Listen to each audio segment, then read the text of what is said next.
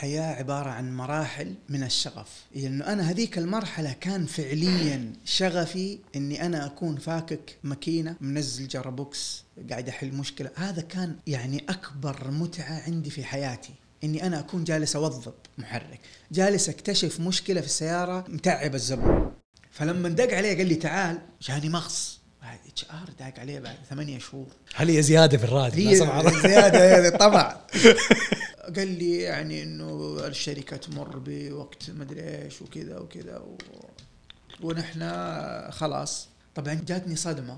سؤال كذا ما له علاقة. هذه فيها إدمان الريحة هذه؟ يعني علميا أثبت الشيء ده. والله ما أدري. السلام عليكم. أنا أحمد عطار وهذا بودكاست بترولي في هذه الحلقة بترولي يستضيف المهندس عبد المجيد عزوز. درس دبلوم صيانة السيارات في المعهد السعودي الياباني وبدأ حياته المهنية في شركة ليكزيس آه، كمساعد فني براتب 3000 ريال. وبعد خصم القرض يبقى له 1900 ريال فكان يضطر وهو متزوج انه هو يكد بالسيارة ويبيع عطور عند المسجد عشان يعني يرتب أموره المالية. ترقى في السلم الوظيفي إلى أن وصل إلى منصب مستشار تدريب في أحد الشركات. وكان هذا يعني الرقي الوظيفي اللي كان يحلم فيه لكن بعد ثمانية شهور أفلست الشركة وقررت إن هي ما تجدد عقده فبقي ستة شهور عاطل. وكانت واحدة من أكثر المراحل احباطا للمهندس عبد العزيز. قرر بعد انه هو يستكمل دراسته للهندسة الميكانيكية آه، في الكلية التقنية آه، والآن هو مدير التدريب في آه، أكاديمية الطاقة والمياه. بس بس إنه ست سنوات ما شاء الله في برنامج إذاعي. والله أنا من 2016 هذه أربع سنين سبع سنوات.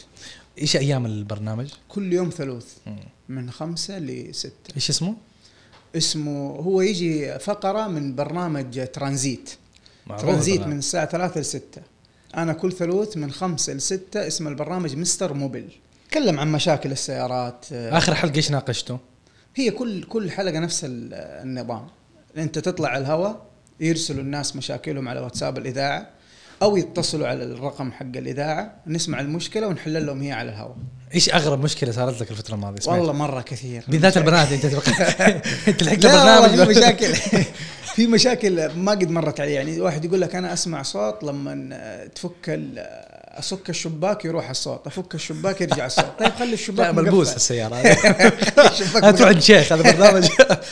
طيب كويس. إيش في برضو مشاكل تمر عليك بشكل عام؟ والله في اكتشفت إنه في ناس ما تعرف آه، إنه في زيت يتغير في السيارة. آه، اكتشفت إنه في ناس آه، صراحة يبغى لها يعني تحتاج وعي كثير عن الزيت عن الفلاتر عن الكفرات عن استخدام السيارة الطبيعي. لأنه هذا أكثر شيء يخليك يعني تدهور حالة السيارة إنك أنت ما تعرف تتعامل معها ال basic. وهذا أكبر باب في السوق يخليهم ممكن يضحكوا عليك بسهولة. يعني شوف انتشر مقطع أول قريب اللي آه، سوى رقعه للكفر وقالت ب 100 ريال. هذا ما أستبعد يصير yes. يس. فتحس في أساسيات في السيارة يعني أيوة. زي أبجديات ال أيوه. أنا أشوف في أساسيات في السيارة الصراحة لازم لازم الواحد يعرفها ضروري. ضروري تكون عارفها علشان تعرف تتعامل مع السيارة علشان ما ينضحك عليك في السوق. زي إيش؟ تكلمت موضوع الزيت وتغييره يعني وسعره. آه، نبدأ بألف باء تاء لازم تعرف انه السيارة حقتك تستخدم زيت ماكينة معين. هذا الزيت الماكينة المعين مو- موصى به من الشركة أو من دليل المالك. متى تغير الزيت؟ يعتمد على اللزوجة. هل تغيره كل خمسة آلاف كل ثلاثة آلاف كل عشرة آلاف؟ وتلتزم بهذا آه، الممشى. طبعا الزيوت لها ممشى ولها كمان آه، مدة زمنية. فهذه لازم تعرفها. زيت ال gearbox حقك إيش نوعه؟ إيش نوع ال gearbox متى تغير الزيت؟ حلو. الكفرات حقتك هل تحتاج إلى rotation تغيير اللي قدام ورا واللي ورا قدام؟ ولا اللي قدام في اليسار ينحط ورا في اليمين واللي قدام في اليمين ينحط ورا في اليسار كل عشرة آلاف كيلو متر. هذه أساسيات. الحين في rotation لل- للكفرات أيوة يصير. ال rotation ده مرة ضروري ليش؟ لأنه إذا أنت استمريت حاط الكفرات زي ما هي قدام اللي قدام قدام اللي ورا ورا بعد فترة اللي عليها حمل أكثر حت حتخرب آه فوزنية السيارة دائما تضغط على جانب أو يا سلام دحين أنا سيارتي دفع أمامي و... والسيارة من ورا فيها زاوية للكفرات مم. في كثير من السيارات زي كذا في زاوية معينة في الكفرات الخلفية لو خليت الكفرات هذه اللي في الخلف راكبة العشر آلاف كاملة ولا ثلاثين ألف كيلومتر أنت ما غيرتها. بعد فترة حتلاقي الكفرات اللي ورا ممسوحة. مم. طبعا لما تروح توديها عند فني إيش يقول لك؟ غيرها. يقول لك لا أنت يبغى لك سحب شاص. يا أبوي السيارة جديدة دوبي مطلعها أنا. قال أيوه أيوه أيوه يبغى يعني الوكالة جلسوا يدرسوا سنين الله. العلم والميكانيكا سنين الله يدرس عشان يسووا السيارة بالطريقة دي. أنت تقول لي يبغى لها سحب. يقول لك أيوه يبغى لها سحب. نسحب الشاص. كم يكلف يا أبوي؟ والله أقل شيء 2000 ريال. بعد طبعا. يدمر لك الشاص عشانك زبون هو فتح أمس. عشانك زبون بالضبط. فحاجه زي كذا لا هي أنت ما يحتاج تسحب شاص ولا شيء أنت تحتاج تسوي rotation كفرات اللي ورا تحطها قدام واللي قدام تحطها ورا. يصير بعد فترة الكفرات كلها تتآكل مع بعض. ما حيجي بعد عشرين ألف ولا خمسة ألف عندك كفرين معدومة لازم تغيرها. لا. أنت قاعد توزع التآكل على الكفرات بشكل متساوي. برضو في من المعلومات ال- الخاطئة. ويمكن انت تنصدم مني. دحين انت. لما تشتري كفر جديد حلو. فين تركبه؟ قدام ولا ورا؟ الكفرات الجديدة دائما فين تركبها؟ آه لا حسب هذا الخرمان هو يتركب. انت رحت معاك آه، ميزانيتك كانت متواضعة وما تقدر تشتري غير كفرين جديدة. فين تركبها؟ ما أعرف. أغلب الناس يقول لك ركب الكفرات هذه قدام الاثنين أركبها قدام. تقول حسب الدفع. يقول لك يقول لك أسلم. لا أنا ما أركب الكفرات الجديدة قدام أنا أركبها في الخلف. ليش؟ أسلم في الخلف. أنت لو ماشي ومفقع عليك. كفر قدام صح. حتعرف ولا ما حتعرف؟ وأنت. ماشي مفقع عليك الكفر. أكيد حتعرف. بالسيارة حتجنب. في الخلف ترى في نسبة كبيرة إنك أنت ما تحس. صح. مو زي قدام. قدام بمجرد ما يصير ال- الانفجار لا سمح الله وينفقع الكفر وأنت ماشي حتعرف إنه الكفر انفقع. في الدركسون مباشر الكفر الخلفي لا أقل من كذا بكثير.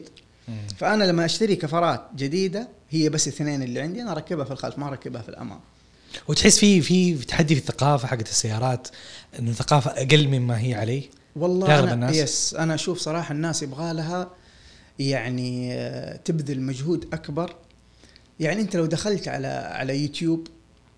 وتصفحت ترى بتعرف معلومات آه، أساسية عن السيارة يعني آه، أنا أشوف لو واحد آه، مجتهد آه، ترى يقدر يغير الأقمشة حقت السيارة لحاله.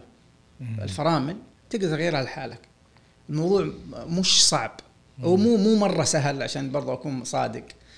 مو مرة سهل مرة أي أحد يقدر يسويه. لا بس يبغى له يعني تعرف كيف حسب نوع سيارتك وتجرب مرة مرتين وحتزبط معك. أنت علاقتك بميكانيك السيارات علاقة حب ولا تقليدي يعني؟ كيف صار؟ والله يا أخي أنا علاقتي أول نظرة صارت لك لي أنا ميكانيك علاقتي- السيارة. إي علاقتي مع ميكانيك السيارات آه علاقة آه حب علاقة شغف آه يعني أنا خرجت من الثانوية آه وأنا كان في بالي طبعا من ثانية ثانوي أنا جاني الحلم هذا. حلم بسيط على قدي. أنا طول حياتي ترى عايش بسيط. حلمي كان إن أنا أشتغل ميكانيكي سيارات من ثانية ثانوي. وقعدت أبحث ذيك الأيام عن فين أقدر أدرس آه ميكانيكا سيارات.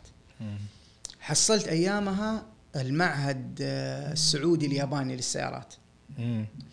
آه، طبعا قدمت خرجت من الثانوية ثالثه ثانوي وقدمت فيه هو فقط. لا قدمت في جامعة ولا في كلية ولا في أي مكان. قدمت ملف واحد عند المعهد الياباني. قلت أنا أبغى هذا المعهد بس. طبعا ذيك الأيام الله يرحمه الوالد كان مو معايا في الفكرة. قال لي يا ولدي يا ولدي إيش لك وإيش هتشتغل ميكانيكي. قلت له والله أبوي أبغى اشتغل ميكانيكي الصراحة. لا بس إيش الدا إيش ال؟ هل شفت أحد؟ هل هو فيلم؟ هل هو والله لا فيلم ولا أحد ولا شيء. هو كذا أنا أفكر مع نفسي صراحة كثير. هذا سبب الصلاة. الحقيقي تفكير أيوه أفكر صراحة كثير أفكر في أتفه الأشياء. أفكر في كل شيء تقريبا. مم. فكنت دائما أفكر يا أخي إيش أنا أول شيء كنت أقول أنا إيش أبغى أشتغل؟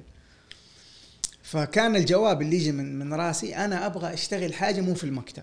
طيب أي شيء مو في المكتب زي إيش ممكن؟ في أشياء كثير برا المكتب بس برضو ما أبغى أروح أودي وأجيب أوراق. ما أبغى أروح أخلص مثلا معاملات لا. أبغى حاجة فيها فكفكه وتركيب ومشاكل فيها زيوت شحوم كذا يعني حاجة فيها بهدله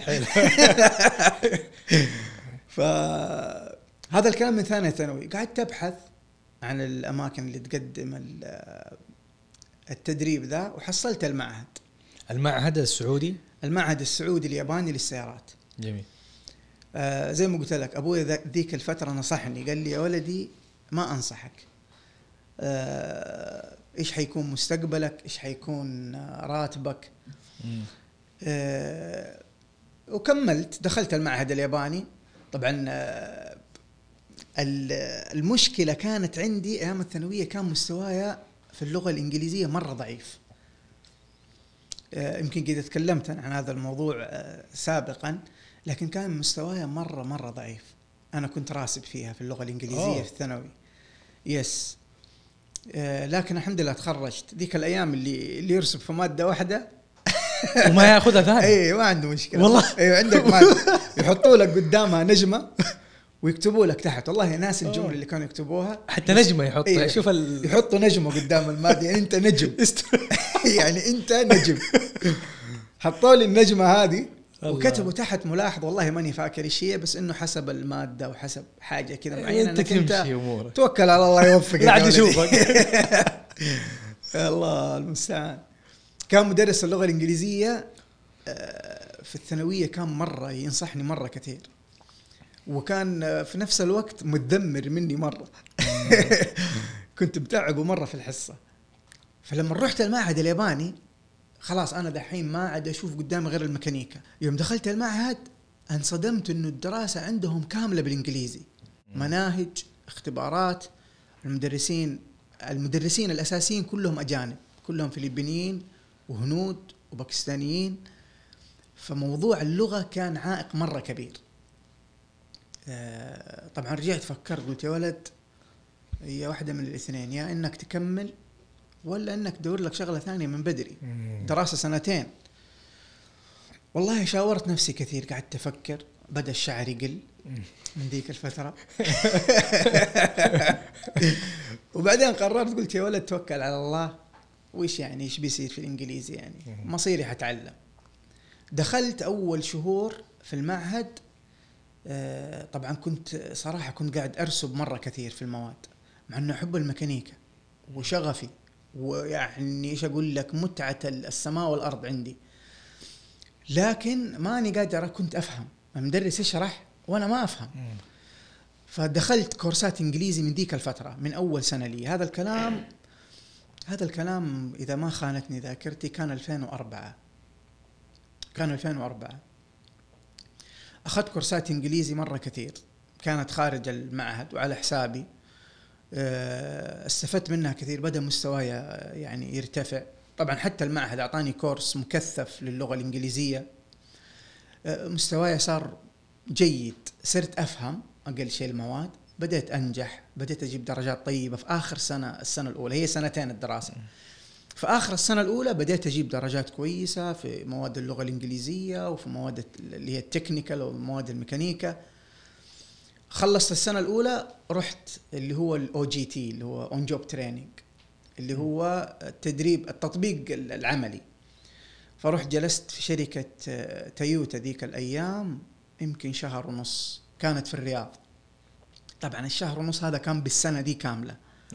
ال- كان متعة متعة متعة. يعني إيش أقول لك؟ كانت من أجمل اللحظات لما كنت يعني بدون مبالغة. أخش الورشة الصباح تشم ريحة الكفرات. تشم ريحة الزيوت. في يجيني كان يجيني إحساس سؤال كذا ما له علاقة. هذه فيها إدمان الريحة هذه؟ يعني علميا أثبت الشيء ده. والله ما ما أدري. ما أعتقد إنه في إدمان. لكن هو كان الريحة كانت تعطيني إحساس إنه أنت حتيجي اليوم في أشياء في ناس عندها مشاكل ونهاية اليوم أنت حتحلها. هذا اللي يعطيك. المتعة في في الشغل. قبل وبعد. قبل. يا سلام. أنت تيجي الصباح عندك جوب كارد عندك كاستمرز أو زباين عندهم مشاكل في السيارات. وهذول متعطلين عن أنا كذا كنت أفكر هذول متعطلين عن تأدية حياتهم. اللي مو قادر يجيب بزورته اللي مو قادر يودي أهله اللي مو قادر يجيب مقاضي عشان هي سيارة واحدة عنده عطلانه في الشركة. فلما تيجي الصباح الساعة 8 ولا 7 ونص تخش الورشة وتشوف السيارة دي متعطلة وأنت عارف إنك تقدر نهاية نهاية اليوم تشتغلها صح وتطلعها على سنقة عشرة. مم. ما في أحلى من كده إنجاز. هذه قمة المتعة. تذكر. أول حاجة استلمتها أو أول سيارة صلحتها؟ آه طبعا. أنا أول عام طبعا شوف الشهر والنص هذا ما كنت أنا ميكانيكي. يعني أنا كنت آه المساعد أو الصبي. اللي تشتغل مع ميكانيكي خبير يقول لك روح يا واد جيب كذا. روح عبي البطارية. روح جيب كفرات. وهذا احد تحديات العمل بالذات في الجانب الميكانيكي إنه في بعض المهام أو بعض المهن فيها فكرة إنه الواحد لما يدخل لازم يتبهدل شوية كصبي. شوف إلين والله يتعلم السر إلين. والله العظيم إن الميكانيكا علمتني التواضع وعلمتني عدم شوفة النفس وعلمتني كيف إنه أنت مهما كان مستواك أنت تسوي كل الأعمال. الفني الصح بعد ما يشتغل ينظف الزيت المكبوب مكانه. يشيل الكفرات القديمة يوديها المستودع. ينظف العدة حقته يلمعها ويرجعها مرتبة في في ال box حقه. في مبادئ كثير تعلمناها مبدأ ال five S مثلا مبدأ ياباني. كيف إنك أنت ترص المع... ال tools حقتك بطريقة سهلة تقدر تأخذها بسهولة. اللي ما تحتاجه يكون بعيد عنك منظمة آه نظيفة. واحد مثلا عمره 30 سنة. وخبرته 20 سنة في الميكانيكا. بعد ما يخلص الشغل ينزل يمسح الزيت المكبوب على الأرض. مم. يمشي والمكان حقه زي ما جاله الصباح نظيف. فهذه فيها رسائل كثير للنفس ترى. أنا أفتكر أول شغلة اشتغلتها كنت شغال مع أخ باكستاني. والله علمني مرة كثير. أول عمل اداني جبت فيه العيد. قال لي روح عبي البطارية هذه اسيد مم. الأسيد تعرف أنت حار جدا ولو جاء على الجلد يعني يحرقك في لحظات. مم. يعني ممكن يأذيك مرة. طبعا أنا درست الكلام هذا الم- الم- الماده اللي- طب هذا زمان كانت تتعبى البطاريات موية. الآن أغلب البطاريات ما فيها التعبئه أنك أنت تعبي. فقال لي روح هناك الجهة ذيك حتحصل آه، مكان التعبئة. حلو. خذ البطارية معاك عبي الموية وجيبها عشان نركبها في السيارة. تمام. أخذت البطارية بطاريه فاضية.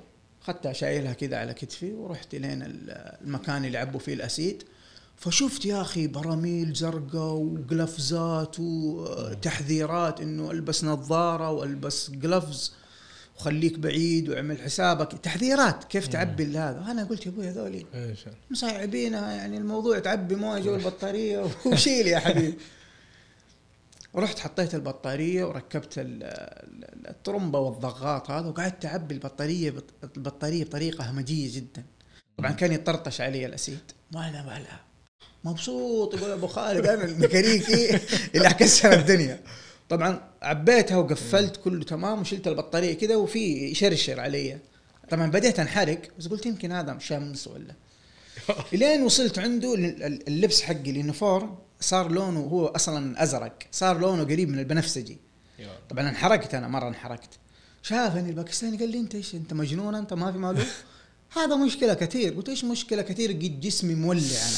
خلاص. والله سلمت البطارية ورحت طبعا رحت البيت وتروشت وغيرت ملابسي و... يا الله. وأخذت درس قاسي كيف إنه بعد كذا لما أجي أتعامل مع حاجة خطيرة لازم اشغل. أشغل مخ. ما- هذه أول شغلة اشتغلتها. آه، جلست معاه شهر ونص. كان العمل كله عبارة عن أتفرج عليه هو كيف يشتغل بطريقة احترافية. آه، كنت أجيب له المفكات.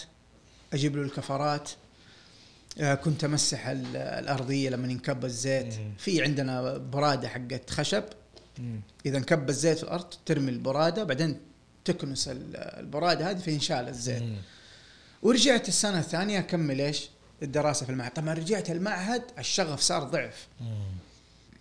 آه، سبحان الله مخي كان كذا يعني كان مخي مبسوط بالكرف الجميل هذا لأنه كان جوا مخي هذا عبارة عن إنجاز متواضع بسيط يسعدني ويسعد الناس. رجعت السنة الثانية والله صراحة شديت حيلي مرة كويس.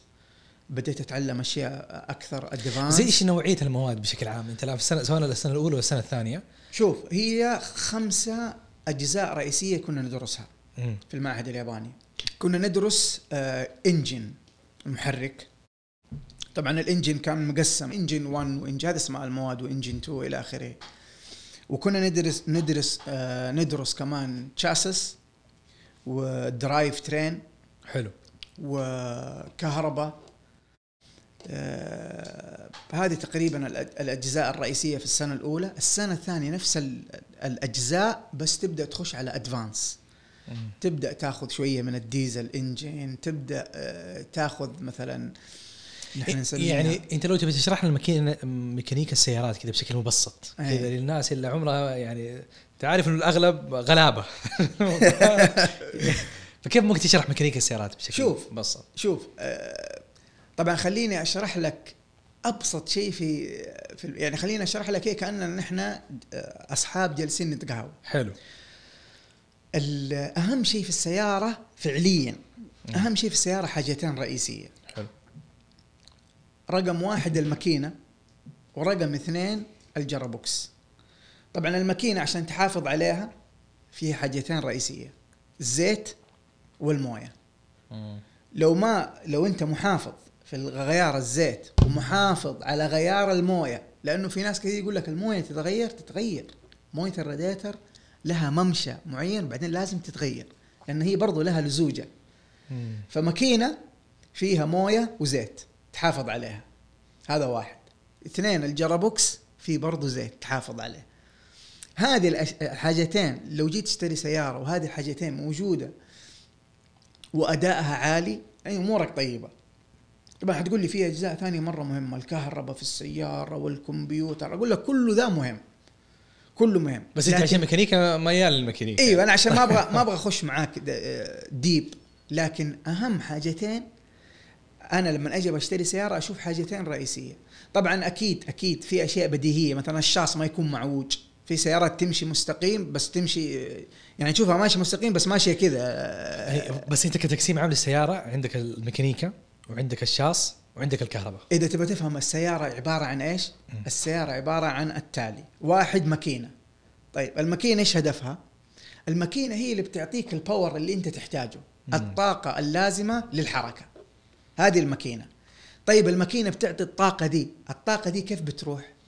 كيف آه. بتوصل للكفرات؟ عن طريق الكهرباء لا قبل الكهرباء بتوصل عن طريق الأجزاء الميكانيكية اللي بتوصل الحركة عندك ماكينة بعدين عندك ال- ال- ال gearbox وعندك بعد ال gearbox ال- سواء لو كانت مثلا دفع خلفي حيكون عندك عمود الكردان propeller shaft هذه بتوصل الحركة للكفرات اذا الماكينه مم. تعطيك قوة توصل القوة لل gearbox ال gearbox حسب نمرتك أنت إيش وبعدين الطاقة دي بتروح للكفرات هذه ماكينة وجرابوكس طيب الماكينة والجرابوكس هذه راكبة فين؟ راكبة في. الهيكل صح. في الهيكل حق السيارة وفي الشاص حق السيارة طيب علشان العملية دي تصير بتناغم إيش نحتاج؟ نحتاج الكهرباء الكمبيوتر ال- الرسائل اللي بين الحساسات يعني مثلا في حساس اسمه حساس الأكسجين أو. ال oxygen sensor. ال oxygen sensor هذا راكب في الشكمان. أنا خليني أشرح لك وظيفته باسهل كأنها لعبة. دحين ال oxygen sensor تاكي هو في الجرب في في الشكمان. طبعا الماكينة كيف بتعطيك طاقة؟ عن طريق انفجار اللي هو ال explosion. في عندك piston ال piston راكب آه، جوا السلندر البيستون فيه أربع أشواط في intake compression power exhaust في ال exhaust يكون هنا انفجار بيخرج الغاز هذا. هذا الغاز بيخرج بيمشي في الشكمان عشان يطلع برا. طيب هذا ال oxygen sensor يشوف الغاز وهو جاي يقوم يوقفه. يشوف إيش نسبة ال- الأكسجين الموجودة في هذا ال- ال- الاحتراق. لو النسبة عالية أو زايدة على أساسها يكلم الكمبيوتر إنه ال- الانفجار اللي حصل جوا الماكينة مكتمل ولا لا؟ على أساسها تبدأ أنت توزن النسبة. عشان يصير أي انفجار تحتاج هواء صح. تحتاج شرارة. وإيش تحتاج؟ أكسجين. مص... خاص هواء مصدر وقود. مم. ثلاث حاجات رئيسية لازم تكون موجودة في الماكينة. طبعا الماكينة قاعد تعطيك هواء الأكسجين وتعطيك الشرارة والوقود. هذا ال- ال mix له نسبة معينة ما أبغى اشرحها نخش في حلو. details كبيرة لكن لها نسبة معينة. ال oxygen sensor بيشوف قد إيش كان الانفجار هذا ناجح وعلى أساسه بيرسل رسالة للكمبيوتر. تخيل كمية الحساسات اللي شغالة في السيارة بهذا بهذا التناغم. فهذه الفكرة المبسطة عن عن السيارة. آه، ماكينة gearbox توصل الطاقة لل- للكفرات. عندك جهاز كمبيوتر بيعمل ال- التناغم تواصل. التواصل يا سلام عليك بين كل الأجزاء الرئيسية هذه في السيارة.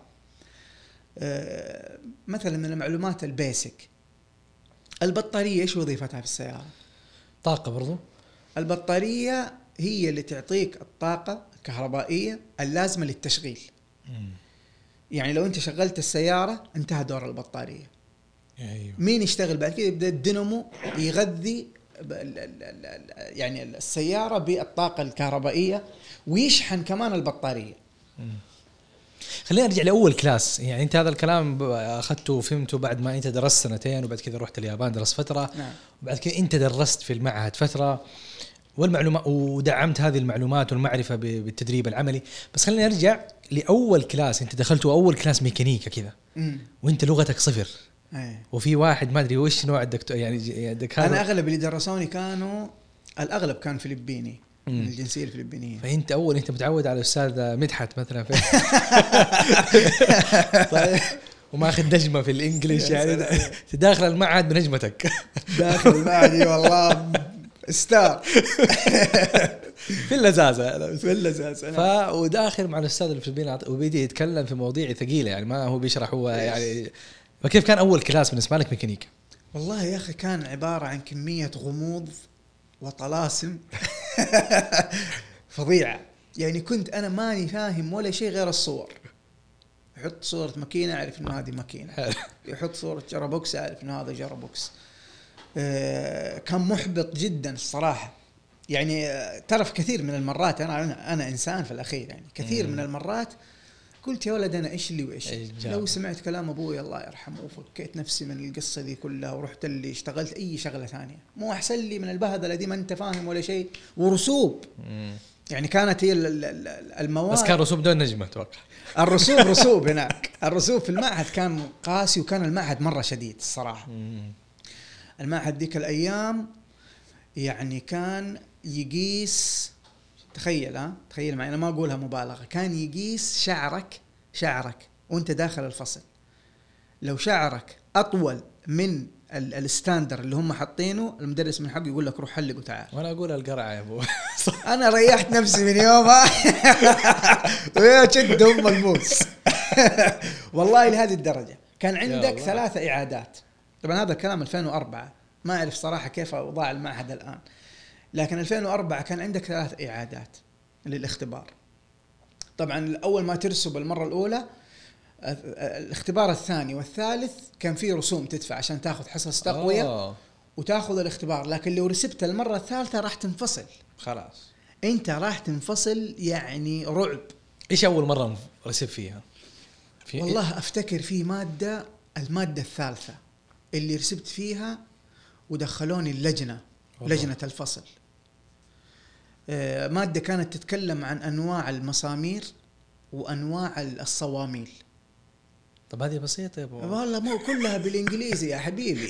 كلها بالإنجليزي. أنت قاعد تدرس المسامير وال- والصواميل وكيف تنشد وكيف تترخي وأنواعها والسنون اللي فيها وأشكالها السداسية لا. والخماسية كله لا بالإنجليزي. وصاحبك بنجمة. جاي. والله دخلوني دخلت اللجنة وتوترت مرة يعني قلت خلاص أنا قطعت شوط ثلاث مواد مخلص آه، ممكن إني آه، خلاص حنفصل. هذا كله كان صراحة محبط وفي نفس الوقت كان يعطيني دافع أسرع إن أنا على قولهم ألملم ألملم نفسي أكثر. وأطور نفسي أكثر في اللغة الإنجليزية وزملائي اللي كانوا معايا صراحة دفعتي كانت من الدفعات ال- ال- ال- المميزة صراحة وأنا في تواصل معهم إلى الآن. آه، كانوا صراحة يساعدوني كثير آه، نذاكر أحيانا مع بعض آه، ومشيت الحمد لله عديت. السنة الثانية كانت ادفانس كانت المعلومات بس كان في حماس بعد ما رجعت من التدريب في, في تويوتا أنا لما رجعت بعد ال- ال- التطبيق على رأس العمل السنة الثانية كان كان حماسي منقطع النظير لأني شفت مكاني اللي أنا قاعد أحلم فيه فين حاشتغل سبحان الله طابق توقعاتك يعني. الشيء اللي أنت أيام ثانية ثانوي تبغى تش... لقيته. نعم. يعني وهذا هذه حالة ما هي متكررة كثير. واحد يعني أغلب الأطفال لما تسألهم والله أنا أبغى اصير طيار صح. والله أنا بصير جراح ويلبس ال- السماعات ولا يلبس العسكري ومعاه ما- الواقع بعيد كثير عن عن الخيالات هذه الطفولية. لكن أنت يعني شغفك لما لقيته قلت هو ده. والله يا أخي أنا أنا اعتقد أعتقد الحياة عبارة عن مراحل من الشغف. لأنه أنا هذيك المرحلة كان فعليا شغفي إني أنا أكون فاكك ماكينة موظف ماكينة منزل جرابوكس قاعد أحل مشكلة. هذا كان يعني أكبر متعة عندي في حياتي إني أنا أكون جالس أوظف محرك جالس أكتشف مشكلة في السيارة آه، متعب الزبون. فيوم رجعت السنة الثانية آه، صراحة زاد حماسي زاد اجتهادي صرت أجيب درجات مرة كويسة. إلين تخرجت آه، وتخرجت. أنا كنت الطالب المثالي على دفعتي هذا كان 2006 وبعد ما أنجزت المواد أرسلوني برضو 2006 تطبيق ثاني. هذا التطبيق قبل التخرج. برضو رحت مرة ثانية. طبعا رحت أنا خلاص. الآن خلاص شايف نفسي إنه أنا العمدة. فاهم كل شيء. فاهم أنا أقول لنفسي أنا فاهم كل شيء. دارس ومتدرب والمعهد كان عنده إمكانيات ممتازة جدا. فرحت أخذت التطبيق على رأس العمل الثاني. بعدين آه، كان آه، أفتكر ذيك الأيام هذا كان 2006 كان اسمي من ضمن المرشحين اللي يرجع معيد في نفس المعهد. لكن رجع في نفس ال- ال- الحاجز اللي كان عندي مشكلتي في اللغة الإنجليزية. آه، أنا كان اسمي من ضمن المرشحين بس الناس اللي كانوا معايا زملائي ما شاء الله. كانوا كانوا أفضل مني في اللغة الإنجليزية. بالتالي آه، ما كان لي فرصة إني أرجع معيد ورجعت الورشة. خلاص. اشتغلت آه، من 2006 آه، في شركة أي ورشة؟ أنا اشتغلت في شركة ليكزس شركة ليكزس طريق المدينة. 2006 برضو رحت الشركة جلست ثلاثة أربع شهور صبي.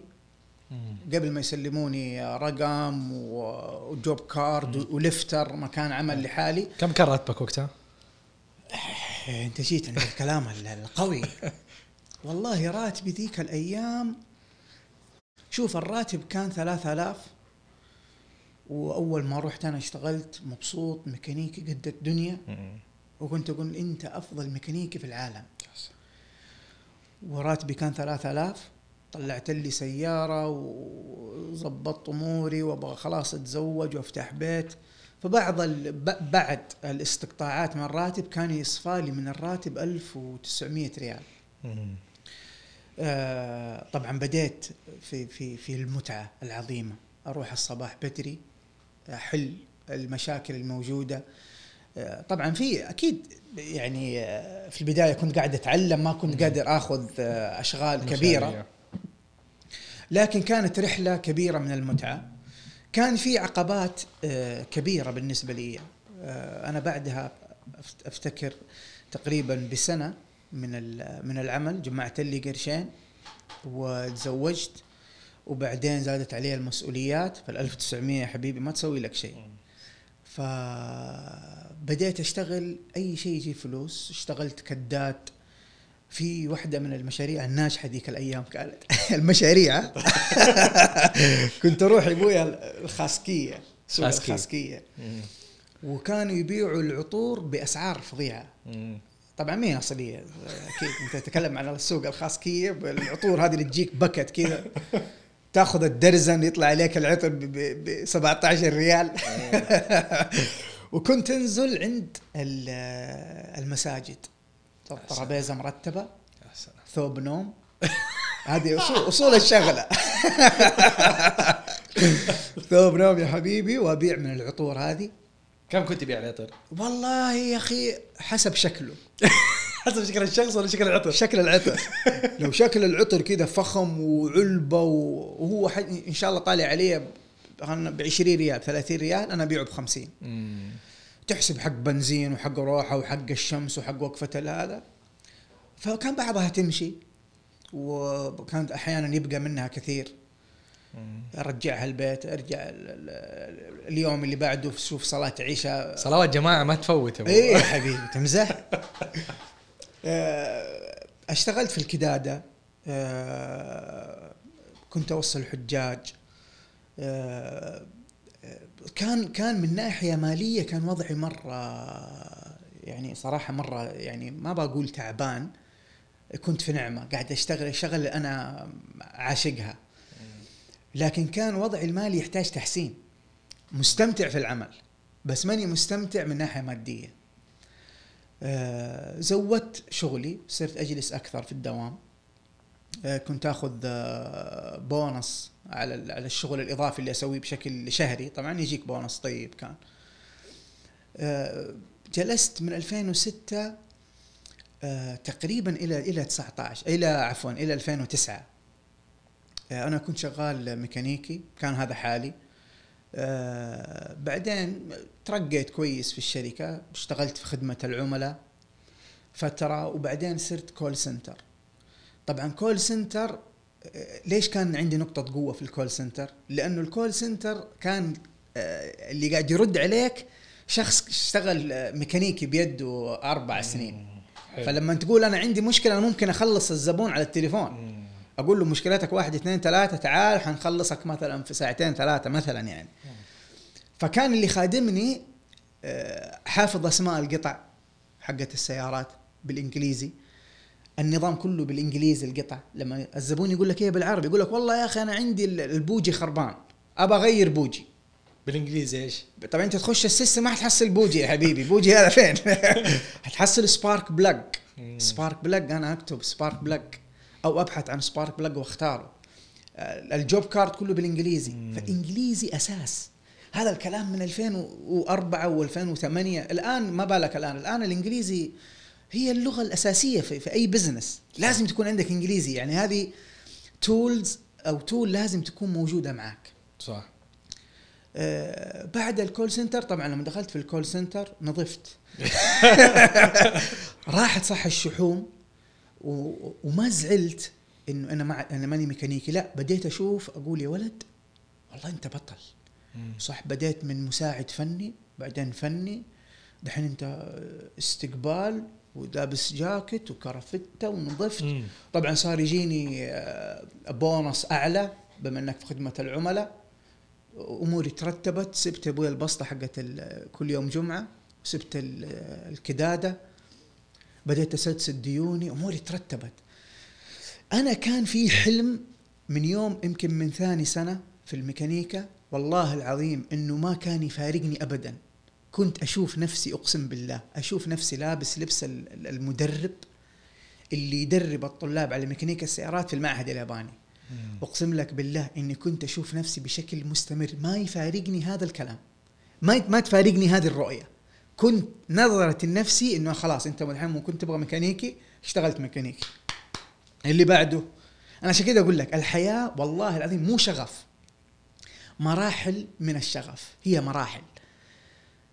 قلت يا أخي والله العظيم نفسي يعني عشان أكون مدرب يبغى لي لغة إنجليزية كويسة بس هذا اللي ناقصني. معلومات فيه كديت في الورشة بنور الله يا ود أعرف لك كل شيء.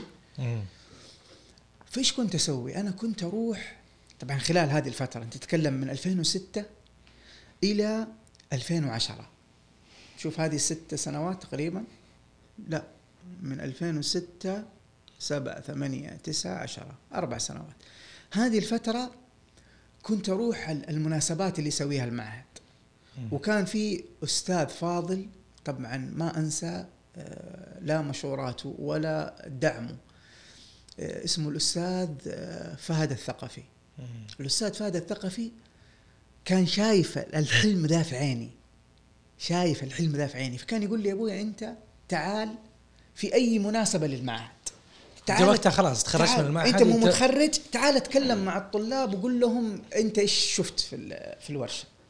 وكنت أروح يعني مسوين ثلوثيه طالعين الطلاب مع مدربينهم مع الإدارة أروح أما الآن كلمة مع خريجكم زميلكم عبد المجيد وأطلع أتكلم وأنا عيوني أقسم لك بالله متلونة فرح وحب وأقول في نفسي يا رب أبغى يوم ألبس البدلة حقت الأستاذ وادرس ناس زي كذا. طبعا استمريت على هذا الكلام من 6 إلى لين 2010 بس أنا برجع قبلها أنت طبعا. في في أول ما تخرجت من المعهد اشتغلت مساعد فني بعدين اشتغلت ميكانيكي بعدين. اشتغلت خدمة عملاء بعدين اشتغلت آه، في ال call center بس يمكن بس إنه أنت رجعت خلاص كميكانيكي وهذا الحلم الأساسي yes ورجعت تشتغل بيدك وبديت تنزل وبديت. تاخذ مشاكل وبديت اسمع شوية قصص حصلت لك في الفترة ذيك إنه أنت الآن ميكانيكي في ليكزس في فرق بين لما اشتغلت في تايوتا أول تدريب لك كان في تايوتا وبعد كذا دوامك كان في ليكزس Yes. في فرق بين يعني لما تاخذ سيارة يعني قيمتها مثلا أكثر من 150 ألف وسيارة قيمتها طبعا طبعا. يعني شوف آه يعني واحدة من الأشياء الخطيرة إنك تشتغل في شركة كبيرة زي لكزس إنك تعمل حسابك. لو جيت مثلا أقول لك تغير ثلاجة مكيف. ثلاجة المكيف هذه عشان تغيرها لازم تفك الطبلون. حلو. طيب الطبلون حق لكزس عبارة عن إيش؟ عبارة عن أشياء فخمة كثير. عبارة عن أشياء غالية وفخمة كثير قدامك. هذا كله لازم ينفك. أيوه. فلازم تستخدم العدة الصح المفك الصح بالطريقة الصح وبشويش. طبعا لما أقول لك بشويش في علم الميكانيكا أو في علم الورش بشويش ما ينفع. بشويش ما ينفع ليش؟ لأنه أنت وقت الوقت هذا فلوس. أنت تبغى تغلق السيارة دي بسرعة وبشويش. وبشويش علشان تاخذ سيارة غيرها. وتدخل فلوس أكثر. لكن كان لازم تشتغلها بسرعة لكن بشويش. فأي خدش أي ضرر. طبعا أكيد كانت الشركة بتغطي بس كان ممكن أنت تت يعني تتساءل وتتحمل جزء كبير من اللي يصير في السيارة. إيش أول بقعة سويتها؟ أول بقعة سويتها في سيارتي صراحة. أول بقعة طبعا شوف أنا من يوم ما دخلت في السكة دي ما كنت أودي سيارتي ورشة. خلاص بنفسك. بنفسي. فمرة خرب عندي آه والله ما, ما ناسي اسمه بالعربي إيش؟ لما تفك الطارة في آه حاجة دائرية كذا راكبة تحت الطارة. هذه أحيانا تنقطع تمام؟ فأنا كنت بغيرها. آه، طبعا غيارها لا مرة مهم وله طريقة مناسبة لازم آه، تفك سباع البطارية لأنك قاعد تتعامل مع جزء من الإيرباج. فأي غلطة ممكن يفك ال- إيرباج، صح. الإيرباج لا سمح الله في وجهك. آه، افتكر إني قعدت افكفك افكفك افكفك بعدين وأنا جاي أطلع ال- القلب حق ال- الطارة بالبوري بطلع القلب هذا برا. في مسمار ما فكيته زي الناس. وأنا عفش. ميكانيكي أبغى اطلع القطعه دي بسرعة. فسويت كذا بقوة كسرت ال- ال- المسمار ده من جهة ال- الطارة. أيوه. آه هذه واحدة من المشاكل. وواحدة برضو من الطامات. ركبت مرة ال brake حق سيارتي آه بدون ما أربط ال- المسمار زي الناس. يعني شوف ال- ال- الكفر فيه caliper. ال caliper هذا هو اللي يركب فيه ال brake pad الأقمشة. طبعا ال caliper هذا بعد ما تقفله في مسمار آه، من فوق تشده كويس امورك طيبة. أنا هذا المسمار ما شديته. ركبته قفلت وأنا ماشي أدعس فرامل أسمع. أقول يا ولد. إيش الموضوع؟ معقولة؟ خبرة. ميكانيكي سنين أنت.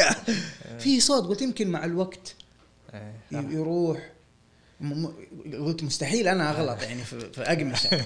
أنا عبد المجيد فنان ميكانيكي والله رجعت بعد كم يوم فكيت الكفر. لقيت ال- ال caliper كان يطلع يعني شوف لطف الله كان يطلع ويصقع في الجنط ويحك كذا في الجنط. هذه مصيبة زي كذا لو أنت يعني ما انتبهت صح. اي مصيبة كبيرة. في الشركة إيش كان في في الشركة كان في ناس تشيك. أنت تخلص من سيارة من السيارة يجي بعدك ال- ال- ال supervisor حقك شيك على كل شيء اتاكد إنه كل حاجة اشتغلتها مظبوط تأكد إنه ما في أخطاء. تودي السيارة بعدين تتنظف تتنشف تتلبس بالأوراق هذه حقت حافظة الدركسون حافظة الأرضية. ففي الشركة آه، انت أنت غير قابل انك أنت تخطئ تغلط. إيه، تغلط. بس إيش في كانت العملية كنت فخور فيها برضو في الفترة هذه كذا إنه جات كذا مص... شو يعني في أشياء روتينية وفي مسائل. صعبة. أكثر شيء كنت فخور فيه صراحة كان في مشكلة عند واحد عنده آه، اي اس 350 لون السيارة كان فضي. الرجال يقول كل ما ألف يمين أو يسار كان في كأنه في آم، مسمار يجري في الطبلون. تسمع اسمه كذا. فجاب السيارة الورشة طبعا كانوا كانوا الفنيين يشردوا من هذه ال- ال- المشاكل لانها تأخذ وقت مرة طويل. وقت يساوي إنك أنت ما حتدخل فلوس. صح. تشتغل صح تشتغل صح وبسرعة تطلع فلوس. بس أنا كانت نظرتي المتواضعة إنه أنا أبغى ألم أكبر قدر ممكن من الخبرة. من الخبرة. أشياء جديدة. ليش؟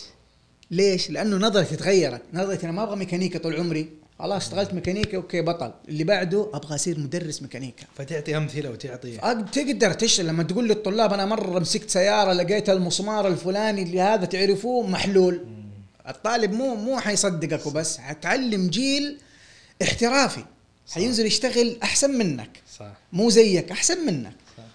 فجاب السيارة هذه. طبعا أنا كان معايا ذيك الأيام مشرف رهيب. كان تايلندي. كان خبرة يمكن ذيك الأيام كان والله أكثر من عشرين سنة في السيارات. وخبرته في لكزز طويلة. ماني ما- ماني فاكر هي العشرين سنة كلها في شركة لكزز ولا لا. جيت عنده شايب مسكين. قلت له يا أخي السيارة فيها كذا كذا كذا. قال لي والله شوف مشاكل زي كذا لازم ناخذها step by step خطوة بخطوة عشان نكتشف المشكلة فين. قلت تمام خطوه رقم واحد. قال خطوه رقم واحد روح فك لي الطبلون قلت هذه هذه رقم واحد؟ رقم ثلاثة ولا أربعة؟ إيش حتكون؟ ورحت فكيت الطبلون. طبعا أقسم بالله يا في كمية متعة لما تفك الطبلون حق السيارة أنت ما تتخيلها. ليه؟ يا أخي لأنه أنت أصلا تخش السيارة من جوا تشبك السماعات حقتك. تسمع لك إيش؟ تسمع لك أي حاجة.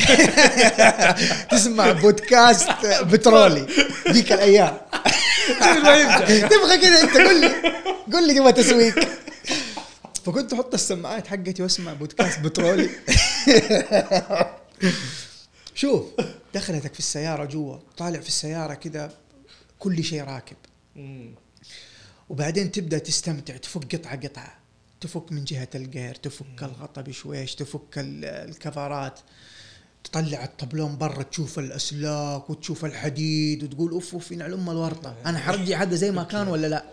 لا ترجعه زي ما كان. هنا المتعة. هنا كمية المتعة. طبعا حلقة ثانية في الترجيع. ها؟ يقولوا في الترجيع تشغل حلقة ثانية وقتها. طبعا أنت لما تيجي لما تيجي ترجع حتشغل بقية السلاسل كاملة حقت بترولي. ففكيت الطبلون. جاء آه، معايا كشف من هنا من هنا من هنا قال لي والله المشكلة ما هي واضحة. في الطبلون ما في شيء الطبلون برا. قال أقول لك خلينا نسوي لها road test تخيل فكينا الطبلون ركبنا الطارة ركبت ثبت الطارة كذا بس آه، مؤقت وخرج معايا يجرب السيارة بدون طبلون يعني كذا بس ال- ال- الطارة مش ما انت ما أنت متخيل الوضع. لكن برسل لك صورة بعد الحلقة.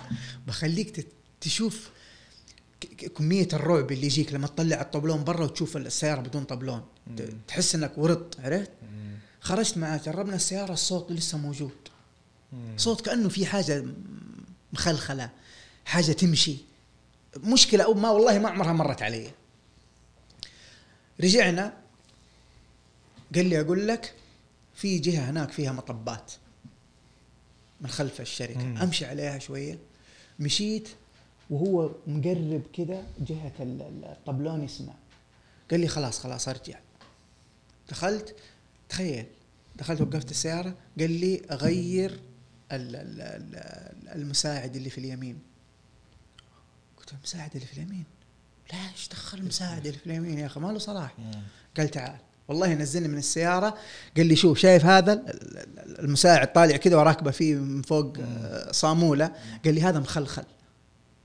هذا لازم يتغير غير المساعدين اللي قدام عشان السيارة حتكون في السليم. قلت له بس المشكلة قال لي أنت غير أنا المسؤول. أنت غير. والله هذه طلعت المشكلة من المساعد. غيرنا المساعدين رجعت ركبت الطبلون. شوف لما تيجي تركب الطبلون والطبلون راكب مية مية. ما في صوت مع المطبات. ما في خدش في آه، قطعة من القطع الفخمة دي اللي راكبة. ما في ولا غلطة. إيش إحساسك؟ أنت لو لا شيخ لو عندك مسجل في البيت وفكيته وهو خربان ورجعت صلحته أقسم بالله تحتفل أسبوع. صح.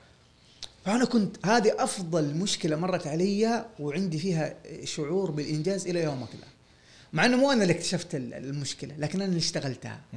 سبحان الله يعني يمكن هذه دائما يضرب المثل على الميكانيكي والكهربائي اللي يكون زي كذا عنده 20 30 سنة. بعض الأحيان صح. من صوت السيارة يبدأ صح. يعطيك يعني تراكم الخبرات. صح. الناس دول في في عظمة في احترام للأمانة في صدقت. كيف؟ وسبحان الله هو صار مخه يعني جزء كبير من مخه هو السيارة. يتخيل يميز بالصوت فعلا. المشكلة فين بالضبط؟ إيش؟ طبعا في قطع في أدوات في السيارة زي سماعة الدكتور. سماعة وفي الطرف مو آه، هذه الدائرية اللي هي ال- ال- السماعة لا في الطرف في حديدة كذا طويلة. هذه تحطها على ال على ال غطيان ال- البلوف مم. علشان تسمع صوت البلف. طبعا هذه يستخدموها الناس اللي زي كذا اللي زي هذا الرجل يعني. الخبرة الطويلة يقدر يعرف لك عنده. بالصوت يعرف في المشكلة فين بالضبط. يستخدموها طبعا في البكرات كمان. بكرات السيارة. قل لي. فعالم الميكانيكا فيه يقصد فيه تعليم غير غير التعليم الفني. شوف. في دروس كذا حياتية خلينا نقول. شوف. يا سلام عليك. أنا هذا اللي قاعد أقوله. أقول لك علم الميكانيكا علم محترم. في ناس كثير درسوا وخططوا وتعبوا عشان يوصلوا للمركبة المريحة اللي أنت قاعد تستخدمها الآن. علم الميكانيكا يعلمك كيف تكون إنسان بسيط ذكي محترف ومتواضع. بعد ما تفك وتركب وتشتغل صح تنزل تنظف الزيت بنفسك. تلملم الوساخة وانت بكرامة حقتك بنفسك. ترجع ترتب عدتك بنفسك. المفروض إنه دائما لبسك يكون نظيف جدا. ما في طبعا في اليابان شركة هوندا يستخدموا ال uniform الأبيض. شوف آه. الأبيض وهم فنيين نازلين. أنا درست في ال ال ال هوندا الأم. الجزء العملي اللي أخذته في هوندا كان ال uniform حقي أبيض. وكان التحدي إنه ما يتوسخ ها؟ ما يتوسخ. لأنك أنت احترافي أنت ما تشتغل تحضن ال... أنت لو شفتني أيام لكزس وربك أطلع كذا. شايل البطارية كذا أقول لك شايل كأنك بطاريه بطيخ كذا. إيه، بطيخ والله كأنه بطيخ. آه، بس في إحساس إنه الشغلات هذه حقت غير السعوديين خلينا نقول يعني يا سلام. أنا برجع أنت في سلام. الآن وأنت ميكانيكي كم سعودي موجود في المكان؟ شوف آه، ذيك الفترة كان معايا من المعهد كنا كلنا من المعهد خمسة أنفار سعوديين بس يس من أصل دفعة كم كمان نحن كن أنا كنت الدفعة الثالثة اللي تتخرج من المعهد آه، فكنا خمسة أنفار بس آخر آه، آخر ب- بقيت أنا أظن الوحيد. أوه. بقي البقية كل واحد شاف له طريقه طبعا. آه في منهم كمل بنفس المجال في منهم شاف له فرصة أفضل. لكن خليني أكمل لك. آه هذه من 2006 آه إلى 2010 آه زياراتي كانت للمعهد كثيرة.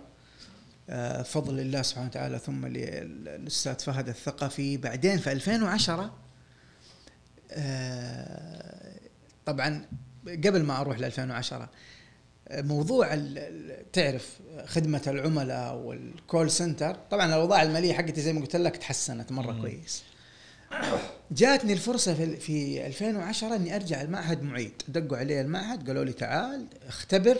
طبعا كان في اختبار تنجح في الاختبار العملي. مم. آه، تسير معانا مدرب لكن الراتب حيكون آه، 4000 طبعا أنا ذيك الأيام كان كنت زي ما قلت لك 1900 بس كان آه، بينزل لي في خدمة العملاء بونص محترم. يعني كان أنا دخلي الشهري ذيك الأيام بالراحة يوصل 8000 ريال. آه، فلما جاء المعهد قال لي هي 4000 الراتب حقك. افتكرت الكذاب ف... إي افتكرت الكدادة وافتكرت البسطة حقت العطور. ثوب النوم. الله المستعان. فرجعت في 2010 استشرت آه، كان نائب الرئيس التنفيذي في المعهد الياباني. الله يذكره بالخير. أستاذ له فضل الكثير علي اللي هو الأستاذ آه، فوزي الثقة. رحت عند الأستاذ فوزي قبل ما أوقع العقد. قلت يا أستاذ فوزي أنا الآن بين طريقين يا أكمل في خدمة العملاء أموري المادية نعمة. أو أجي هنا المعهد وهذا أقسم بالله يا أستاذ فوزي إنه حلم ما غاب عن عيوني. إني أشوف نفسي لابس لبس المدرب وأدرب في المعهد. لكن حرجع للكدادة وارجع أشوف لي بزنس وأبيع وهذا وحتبهدل من ناحية الفلوس. طبعا جلس كذا أستاذ فوزي قال لي شوف يا ولدي أمي الله يرحمها كانت تقول شوف أنا من 2010 والله ما أنسى الموقف بمكانه باضاءته بتعبير وجهه لأنه كان مرة كلامه مؤثر لي. قال لي يا ولدي أمي كان أمه أستاذ فوزي الله يرحمها يقول أمي كانت تقول العلام أول شيء. بعدين الباقي كله يجي. العلام يعني العلم أول شيء والباقي كله يجي. وهو من من أثره بالكلمة والله دمع قدامي. فطلعت فيه كذا بست راسه قلت له والله أستاذ فوزي إنك أنت ألهمتني. وأنا معاكم في المعهد. اليوم الثاني وقعت العقد. باشرت في المعهد 2010 آه، ادوني أول شيء تدريب مرة جيد مع واحد من الخبراء آه، كان اندونوسي بعدين ودوني اليابان. جلست في اليابان ثلاثة أشهر. اتدربت في كل الشركات ال- اليابانية الأم هوندا نيسان ميتسوبيشي إيسوزو سوزوكي. آه كان course مكثف رائع جدا. رجعت من من اليابان في 2010 أنا مليان طموح مليان شغف زيادة. مليان طاقة إيجابية أبغى أفجر الدنيا. أبغى أعلم. تبغى تطلق القوة. إيوه كان حقيقي كان في داخلي يعني مشاعر إيجابية كبيرة وكان عندي معلومات أبغى أوصلها لكل طالب يدرس عندي. من 2010 بديت أدرس. من يوم ما رجعت من اليابان بديت أدرس طلاب. برضو بس في البداية كنت مساعد مدرب. ما ما نزلوني مدرب على طول مساعد مدرب. معك واحد هو المدرب الرئيسي وأنت المساعد له. جلست فترة مساعد بعدين أترقيت صرت مدرب بعدين صرت مدرب أول بعدين صرت مدرب ثاني. إلين 2000 و 2013 أو عفوا 2012 رحت بريطانيا أخذت لغة إنجليزية course رجعت بعدين في 2013 رحت اليابان مرة ثانية كان management course كان كيف تتعامل آه، كيف توصل معلوماتك آه، كان كورس يعني يتكلم عن عن أدوات الإدارية في قيادة الفريق. آه، 2015 آه، صرت آه، مدير قسم اللغة الإنجليزية في المعهد الياباني. طبعا آه، 2015 أنا كنت يعني إيش أقول لك ال- الرجل العصامي اللي بدأ من مساعد ميكانيكي. طبعا كذا كنت أكلم نفسي. والآن أنت مدير قسم اللغة الإنجليزية في المعهد الياباني. يعني أنت ما في أحلى منك. رجعت لأبوي. الله يرحمه. قلت له أبوي أبشرك. أنا دحين مدير قسم اللغة الإنجليزية في المعهد الياباني. والله يعني كشخ بي كشخة قدام أصحابه. كان يجلس في المجلس ويقول يقول هذا عبد المجيد ولدي مدير قسم اللغة الإنجليزية في المعهد الياباني. آه، كانت عيونه كلها فخر الله يرحمه. آه، طبعا 2015 خلاص أنا بد بد بدأ يجيني إحساس إنه أنت خلاص الآن أنت بديت من الصفر. وصلت. الآن وصلت. هذا كانت معلومة مرة خطأ. الحياة ما فيها وصلت. أنا قناعتي الآن إنه الحياة ما فيها وصلت. الحياة فيها keep going keep going keep إنك أنت تحقق أهداف جديدة. ملفات تقفل ملفات جديدة. تقفل إنجازات أكبر.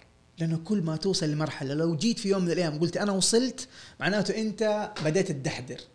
هو يا إنك أنت تطلع يا إنك أنت تنزل. الثبات بالمنطق هذا اللي أنا أقول إنه خلاص أنا الآن ما أحتاج شيء. أنا الآن وصلت. هذا المبدأ يدمرك. فأنا كنت قاعد أقول لنفسي أنا الآن وصلت خلاص. إيش أبغى أكثر من كذا؟ مساعد ميكانيكي بديت في 2015 كان راتبي مرة كويس. أموري ترتبت تركت البسطات والتدكيس والكدادة. خلاص أموري الحمد لله طلعت سيارة جديدة. فجاتني واحدة من الشركات أعطتني عرض وظيفي. كان مرة مغري. آه، فجلست أفكر. طبعا أنا ما ما أحكيك عن قد إيش كانت علاقتي مع طلابي مع طلابي.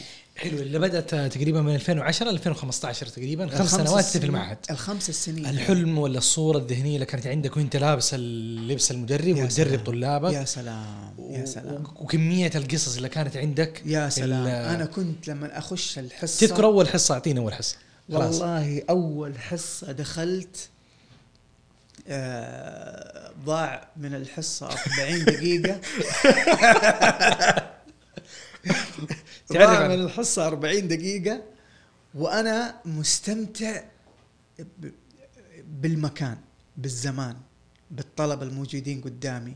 بكمية القصص اللي كنت أقول لهم هي. أنا أنا كنت يعني جاي يا أخي كيف أقول لك؟ أنا كنت جاي مليان حب وشغف وأبغى أوصله لأي أحد يقابلني. لأي أحد يجلس قدامي أبغى أقول له أنا إيش شفت؟ أنا إيش عشت؟ أنا قد إيش اتبهدلت أنا قد إيش شميت زيوت وشحوم؟ عرفت؟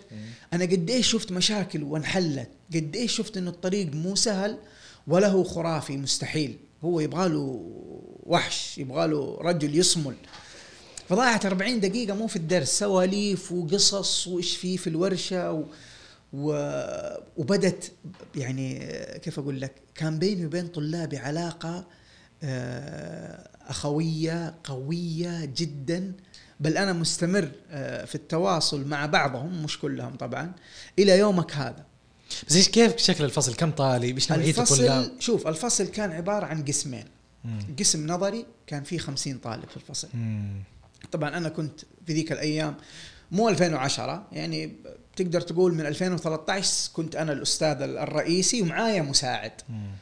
فكان الفصل فيه 50 طالب أنا الرئيسي ومعايا مدرب مساعد وبعدين كذا باب تخش على الورشة ورشة سيارات زي اللوز فكفك عيش عندك كمية مكاين كثير. تشتغل فيها عندك كمية جربوكسات كثير بس إيش نوعية الطلاب؟ يعني هل كل الطلاب الموجودين عندهم نفس الشغف اللي عند عبد المجيد ولا هم طلاب لا، جاء حاول. يدخل جامعة الملك عبد العزيز جامعة جدة جرب إنه هو يروح هندسه ميكانيكيه وفجأة لقى نفسه قدام واحد اسمه عبد المجيد مليان طاقه شوف في ناس بس يعني أشعر إنه مو الأغلب جاي. جاي كفرصة ثالثة أو رابعة بالنسبة له وممكن كثير يفكر أصلا إنه هو بس يمشي الفصل هذا وبعدين يشوف حياته. كلامك صح. الفصل كان فيه أنواع كثير من الطلاب وجنسيات مختلفة ولا أغلبهم سعوديين؟ لا لا كلهم سعوديين. كلهم سعوديين لكن الفصل كان في منهم الشغوف اللي شاركك نفس الشغف. وهذول صراحة مو كثير وفي منهم اللي هذا اللي حصله. وفي منهم اللي مجبور يعني آه، يعني ما عنده طريقة ثانية خلاص هو كذا هل أقدر. أفترض انه إنه مستوى الفهم عند آه آه، يعني الفصل الفني. يعني اليوم أتخيل الفصل الموجود في الجامعة والدكتور والبيئة الجامعية.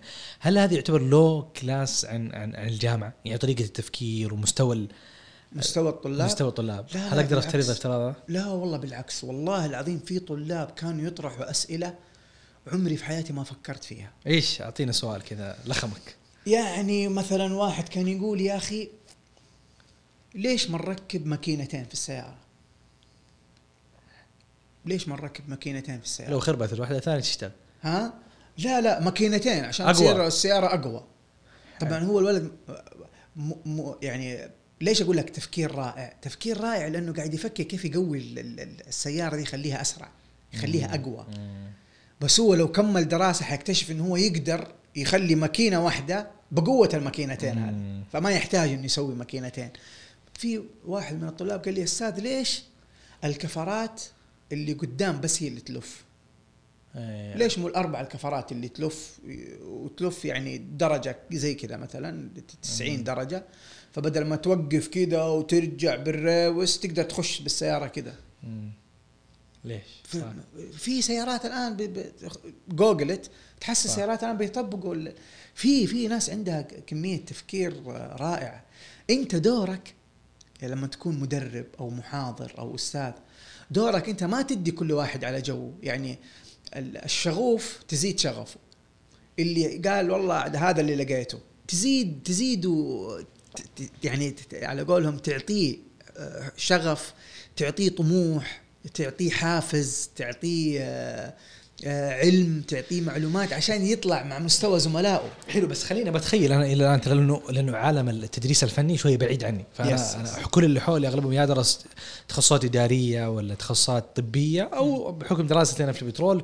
فنعرف إحنا اليوم لما يكون مثلا واحد في البترول هندسه صناعيه مثلا أعرف طموحه فين بيشتغل. بيشتغل في شركات ال FMCG اللي هي آه، شركات الاستهلاك السريع زي مثلا آه، آه، الشركات اللي هي مثلا ممكن تقول آه، أو الشركات الاستشاريه زي النهدي آه، عفوا زي ماكنزي زي ال Big Four الموجودة بس فاهم الطموح أو يشتغل في أرامكو أو يشتغل في السي سي فأنت Yes, yes. تتخرج عشان تصير مهندس أو Yes. تدرس طب عشان تصير طبيب Yes. فاهمني فتخيل الطموح بس الآن ال- ال- في الفصل عندك مم. وأنت أحد أدوارك كمدرب إن أنت تعالج هذا الطموح سلام. وتقيمه وتطوره آه فأنت تقول شو حيلك عشان إيش؟ ابى أعرف الطموح الا في ال- انت اول شيء الطلاب هذول كلهم موظفين. هم already موظفين. أها وعندهم ياخذوا رواتب. هذا المعهد من معاهد الشراكات الاستراتيجية. ذيك الأيام ما يخش الطالب اللي هو قيده موقع أصلا مع شركة. مم. إيش هي الشركة؟ يا تويوتا يا ني- نيسان يا ميتسوبيشي يا اسوزو ممكن يصير supervisor ممكن يصير مدير ورشة. ممكن يصير مدير فرع. ممكن يصير مدير منطقة. ممكن يصير يا أخي معيد في المعهد. وهذا مثال قدام عبد المجيد هو معيد. مم. ممكن يصير آه، شغال في معهد تدريبي مدير تدريب. ممكن يصير مدير قسم لغة إنجليزية. ممكن يصير مدير معهد director CEO أتوقع أحد أدوار المدرب إنه هو يبدأ يرسم طبعاً. الأفق هذا طبعا طبعا طبعا. يا أخي ترى ال- الحياة والحياة المهنية أكبر من ال class اللي إحنا موجودين فيه لأنه أنا. عندي مشكلة في يا سلام في التجربة الجامعية إنه أنت أول ما تدخل تبدأ تسوي block آه أنت في الفصل هذا لمدة خمسة ست سنوات وبعد كذا تخرج تشوف شوف. خطك فالطموح هذا والحماس هذه تطفي. صح. أنا مع طلابي آه، رغم إن أنا أحبهم مرة الصراحه مم. يعني آه، ولهم جزء كبير كبير جدا من قلبي. إلا إني كنت في كثير من الأحيان أشد عليهم شدة مرة قاسية. مم. قاسية جدا. أنا ما يعني ما ما أفتكر إن في مدرب قد شد علي هذه الشدة. اللي انت تشد على الطلاب. اللي أنا كنت اشدها على طلابي لكن كان بهدف. كيف تشد يعني؟ ت- ترسب؟ والله ما ودي؟ أقول. لا ما أقدر أرسب. لا لا لا. أنا أشد في في ال- في العملي الجزء العملي. يعني يعني واحدة من الأشياء إذا طاح منك مسمار وإنت تركب إنت حاط الجرابوكس على الطاولة وقاعد تفك وطاح منك مسمار إنت ممكن ترسب. المسمار ما يطيح هذا بحر. مم. لو طاح المسمار ما عاد حتحصله. أيوه. هذا مبدأ من مبادئ الفني. الفني اللي يفك يده تكون ثابتة يعرف فين يفك فين يحط المسمار. المسمار ما يطيح في الأرض. آه، العدة بعد ما تخلص ما تخليها ملخبطة. ما تخلي الدرج مفتوح وانت ماشي تروح تشرب شاي. خلصت شغلك تنظف كذا تبرق الدنيا ولا بتنقص منك خمس درجات. حلو. فهمت؟ فال يعني في أشياء كثير ما أبغى أقولها صراحة. لا قول يا خلاص. يعني كانت الفكرة إنه يا شباب انت لو نزلت الورشة ما حتحصل واحد يطبطب عليك. الورشة عمل الورشة تحدي الورشة في ناس ما تبغاك أصلا إنت تشتغل. والله العظيم أنا لما كنت في ورشة كان في ناس يقولوا لي إنت مو سعودي؟ إيش جابك وجاب؟ روح يا عمي هذه. شغلتنا والله. العظيم كانوا يقولوا لي بهذا النص. يقول إيش جابك هنا؟ إيش جابك إنت جاي تشتغل هنا ليش؟ مم. يعني ميكانيكي إنت يا أخي شوف شوف لك مكتب شوف لك شركات كبيرة. تشتغل ميكانيكي وانت سعودي. أنا أنا بشتغل ميكانيكي. أنا سعودي وبشتغل ميكانيكي. فالورشة كانت كانوا يخبوا عليك المعرفة تيجي تسأل. طبعا تمزح أنت. طبعا. مو بس يخبوا عنك المعرفة. يديك معرفة غلط. كان كان واحد من ال من ال من اللي كانوا المشرفين عني في شركة لكزس الحمد لله إنه ربنا وقفوا عند حده. كان ما يعطيني شغل. يعطيني زيت وفلتر شغل البناشر زيت وفلتر تغيير كفرات تغيير أقمشة. ما يعطيني ماكينة. ما يعطيني فك طبلون طلع ثلاجة. يقول أنت ما تعرف. سعودي. فهذا هذه هذا البيئه هذه البيئة. لو الطالب ما شاف جزء منها في الفصل حيروح الورشة ينصدم. حيقول أنا فين كنت وفين صرت. فهذه كانت الدروس مهم جدا إنه الطالب يحط في باله إنه يا أبوي ترى الحياة ما هي وردية. لا. يعني أنا أفتكر أيام ال- المعهد كان عندنا نحن المدربين كان عندنا مشروع. المشروع اللي نحن نسويه لازم يخدم الطلاب. شوف أنا أنا مدرس واشتغلت في الورشة شوف كم سنة ورحت اليابان واستفدت من هذا المشروع. إيش أقول لك؟ فائده والله العظيم فائده عظيمة جدا. ما استفدتها يمكن في الدراسة ولا استفدتها في الورشة. قالوا نبغاكم تسووا لنا ماكينة. ماكينة محطوطة على على حامل أو ستاند تشتغل. يعني شوف تخيل معي أنت قد فكيت كبوت سيارتك؟ يعني هي قلت والله شكلك بما قلت يعني شكلك ما تعرف. الكبوت اللي قدام مو الكبوت؟ اللي قدام أيوه ليه؟ شوي يعني. لا لا عارف عارف شوف الكبوت اللي قدام لا مو للدرجه تفكه. تشوف أنا ترى كان عندي. كابروس 90 ترى أنا من ثالثه متوسطه خلاص. كل ما تطفي إيه لا لا والله ترى كل ما أعبيها موية تمشي كان يسموها سفينة نوح يا أبو أيوه سفينة نوح شوف إيه. المشروع كان عبارة إنك أنت تسوي ماكينة أو أو تحط ماكينة في ستاند. قدامك مع القطع الأساسية حقتها وتدخل المفتاح وتشتغل ماكينة بس كذا على حامل. يعني تخيل معايا هذه كذا هذا الحجم هذه ماكينة تشتغل. فيجي الطالب يوظب الماكينة يفكها قطعة قطعة ويركبها ويشغل عشان يعرف هو إيش تمام. تمام, ولا لا. طبعا هذه المكاين كنا نجيبها نحن من برا من اليابان. تجي جاهزة بقراطيسها والناس توظب وتشغل. كان المشروع انه نحن المدربين نسويه زي هذه.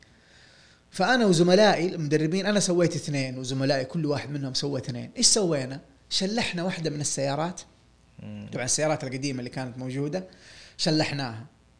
تشلح السيارة تطلع منها الماكينة هذه اللي أنت تشوفها طلعها برا حطها في حامل تركب الماكينة في الحامل. الضفيرة طبعا الضفيرة حقت السيارة مرة طويلة. الضفيرة مستمرة من قدام ماشية في كل مكان ضفيرة السيارة. إيش الضفيرة؟ الضفيرة دحين الكمبيوتر مرا- مرايح له مجموعة من الأسلاك راكبة فيه. هذه الأسلاك بتوصل كل الإشارات بين الحساسات اللي بي... التفاهم اللي قاعد يصير بين بين بين الحساسات بينهم بين بعض. الضفيره أسلاك مرة طويلة وكثيرة جدا. حزمة قد كده لو فكيت الكبوت حتشوف حزمة من الأسئلة من ال... من الأسئلة. طلع. مدرب. مجموعة من ال... من الأسلاك ماشية على ال... على الكمبيوتر. فتطلع الضفيرة كاملة تقطع تطلع من الضفيرة سلك سلك الأسلاك اللي ما تحتاجها. سلك الراديو أحتاجه أنا في الماكينة اللي هنا؟ ما- ما أحتاج. قص مكيف؟ ما, ما أحتاج. طلع أسلاك المكيف برا. الأنتن ما أحتاجه. المساحات ما أحتاجه. كل شيء ما أحتاجه أطلعه. وأقصقص ال- الضفيرة أخليها هذه المسافة اللي هي من تحت إلى فوق في الاستاند هذا. وأحط طبلون وأحط سلف وأركب كل الأجزاء الأساسية للماكينة وتشتغل الماكينة. أول مشروع جلست فيه شهرين وشغلت شغلت الماكينة. أقسم بالله هي كمية طعم إنجاز ما عمري ذقته في شيء ثاني في حياتي. إنك أنت شوف تخيل كذا أنت تطالع ما في شيء. فجأة أنت تسوي ماكينة راكبة في ستاند تشتغل. ترى طعم عشان الطلاب يتعلموا. عشان الطلاب اللي يجي يفكوها طبعا أنت تديهم الماكينة تقول لهم يلا وظبوا مين اللي ركب الماكينة دي؟ إيه. أنت. تخيل أنت تقول لطلابك ترى الماكينة دي أنا اللي مسويها. فأنت عارف كل يا شيخ مسمار قد كده عارف أنت فين وليش ومين حطه. لأنك أنت اللي مسويها. أول واحدة سويتها جلست شهرين. الثانية سويتها في ستة أسابيع شهر ونص لكن ما اشتغلت. كان في سلك واحد أنا قطعته بالخطأ. أوه. وجلست يا شيخ يمكن عشر أيام أكتشف طلعت ال wiring diagram وأمشي مع الخطوط الأسلاك عشان أكتشف هذا السلك اللي أنا قصيته فين. وبعدين اشتغلت. آه الطلاب بعدين في آخر السنة سووا مشروع آه حق آه طبعا مش الطلاب ال- المدربين في آخر السنة سووا مشروع بقي. شفت سيارات البقي؟ في الطعوس هذه سووا واحدة لما أقول لك سووا واحدة من الزيرو من الشاص من تلحيم الشاص من وزنية الشاص من تركيب الماكينة فيه من من تركيب ال- ال- الجنطة الأكبر من الأسلاك من الأسلاك الرياضية من هذه هذه البيئة بيئة حرفية بيئة تطلع يا أخي ناس آه، مليانين شغف مليانين آه، قلوبهم مليانة حب. لهذا المجال. فالطالب لما يشوف هذا كله اللي قاعد يصير معاه مع مدرب يحبه ويقدره ويهتم فيه ويقسى عليه زي أخوه الكبير علشان عشان مصلحته ما ينساك الطالب. صح. والله أنا ليومك هذا شوف أنا من عشرة إلى اليوم هذه 13 سنة. إلى الآن في بعض الطلاب يتواصلوا معاي ويرسلوا لي ما يبغوا ولا شيء غير إن هم يسلموا. مم. وأنا أنبسط لأنه في أثر في بصمة سبت لو لو 5% البصمة أنا مبسوط فيها مبسوط. لو 3% بصمة أنا مبسوط فيها مم. فموضوع الأثر يمكن أكثر اشياء اللي لاحظتها يعني ممكن أحد مبررات شغفك بال- بالميكانيكا إنه هو شيء قبل وبعد سواء الأثر اللي تخليه في السيارة إنه كانت السياره فيها صوت ولا غير. شغالة وإنت. تدخلت وسويت الأثر والتغيير يا سلام. والشخص مر على عياله ووصلهم المدرسة. يا سلام. أو الطالب اللي ما كان فاهم الفكرة هذه وإنت سويت مشروع الميكانيكا الماكينه وجاء وشغل وفهم. صح. أنا بدي أرجع لتجربة أتوقع لطيفة في المرحلة هذه لما كنت مدرب. آه لما رحت اليابان. جلست في اليابان ثلاث أربع شهور تقريبا واشتغلت في أغلب الشركات. بس إيش الفرق اللي لاحظته بين التدريب اللي هنا في السعودية والتدريب الياباني؟ انت احد الاشياء اللي قلتها إنه يلبسوا ملابس بيضة والمفروض. إنك اليابان أكثر شيء أكثر شيء تعلمته من رحلة لليابان. مو شيء فني. مم. صراحة. تعلمت منهم حاجتين رئيسية في في حياتي الآن أنا مستخدمها. رقم واحد احترام الوقت. يمكن أنت شفتني في ال- في المواعيد اللي بيننا. صح. أنا قبل الموعد موجود. يعني ما أقول لك أنا أسويها بجهد. لا صار صار أنا مركب كذا. صح. يعني خلاص انت قلت لي بكرة حنتقابل. أنا على طول مخي يفكر متى وفين وأرسل لي اللوكيشن بالله عشان أعرف صح. كم ياخذ من بيتي إلى المكان علشان أعرف إني أوصل قبل ال- الموعد بربع ساعة أقل يعني شيء حتى حق المسعد حسبت أنت. تحسب تحسب كل شيء. صح. فأنا أول أكثر شيء استفدته احترام الوقت وكيف هم مرة دقيقين بالدقيقة تفرق في كل شيء. واتوقع آه، في برامج كثير يعني آه، من ضمنها برنامج أحمد الشقيري. قد إيش هم آه، مهووسين أو يعني مهووسين بالوقت بشكل ما تتصوروا. هذا واحد. ثاني شيء احترام البشر. مم. عندهم احترام للإنسان بشكل كبير. يعني أنا رحت معايا كان كنا ثلاثة من السعودية. دخلنا شركة كبيرة زي شركة تويوتا. تمام؟ دخلنا المكتب الرئيسي. نحن كلنا صغار في السن كلنا في العشرينات.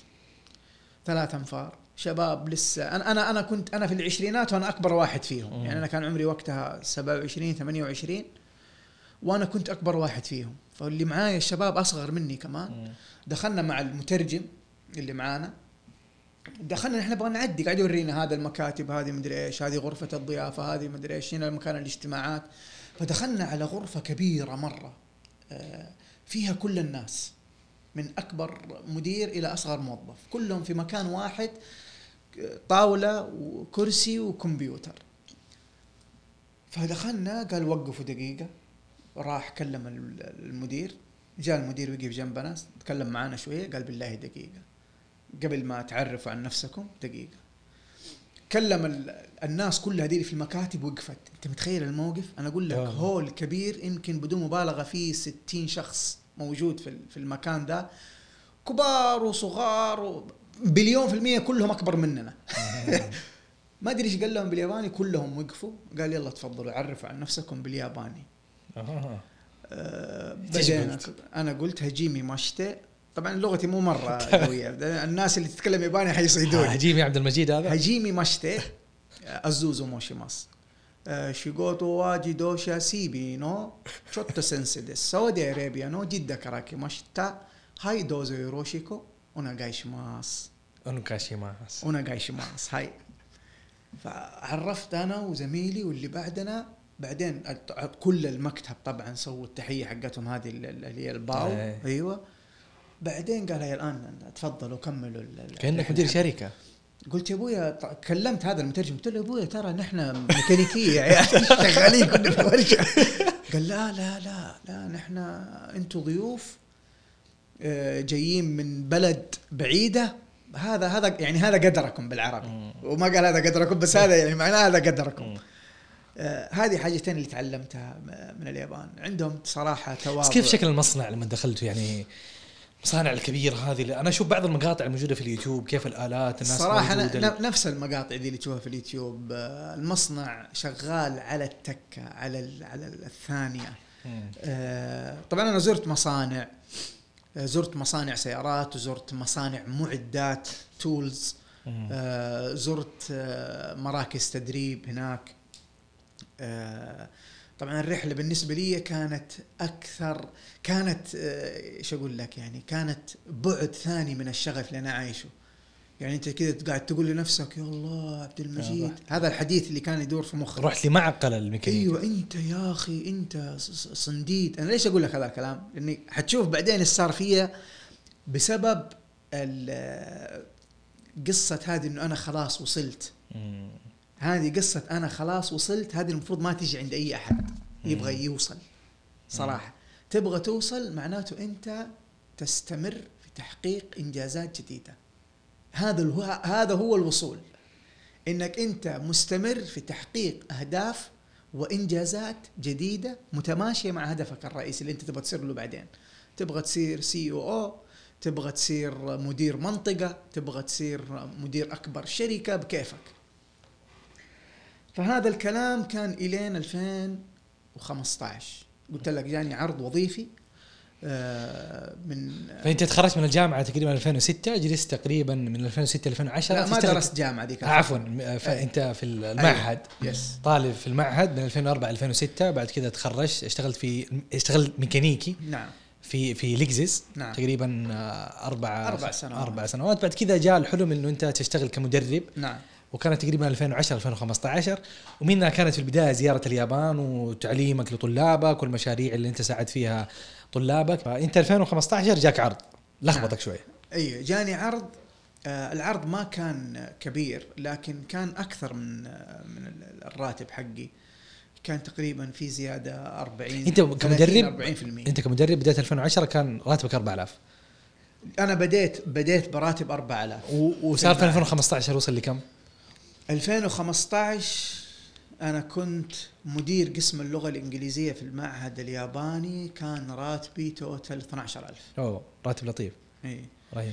كان 12000 بس أنت بقى وأنت رجعت للقدادة وأنت مدرب. إيوه أول بديت الكناكه وأنت ميكانيكي ما قلنا بس أنت الآن مدرب ولك إيوه مدرب وعندك طلاب ورجعت لل- طلاب وبعد ما يخلص الدوام تفسخ اللبس حق التدريب وتلبس الجلابية المصرية وتنزل وتكس يا حبيبي. الحياة كلها هي تحديات ما ما, ما في شيء ما في تحدي.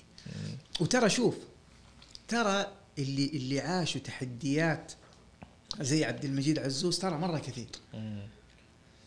يعني في كثير ناس طموحين ترى في كثير ناس مكافحين. في كثير ناس ما يوقفهم بعد الله يعني بفضل الله ما يوقفهم شيء. آه، الواحد يركز على الهدف اللي يبغى يوصل له يخلص النية لله سبحانه وتعالى في كل شيء يسويه من تعليم طالب من إصلاح مشكلة في سيارة همه في الأخير أنه ربي يكون راضي عنه.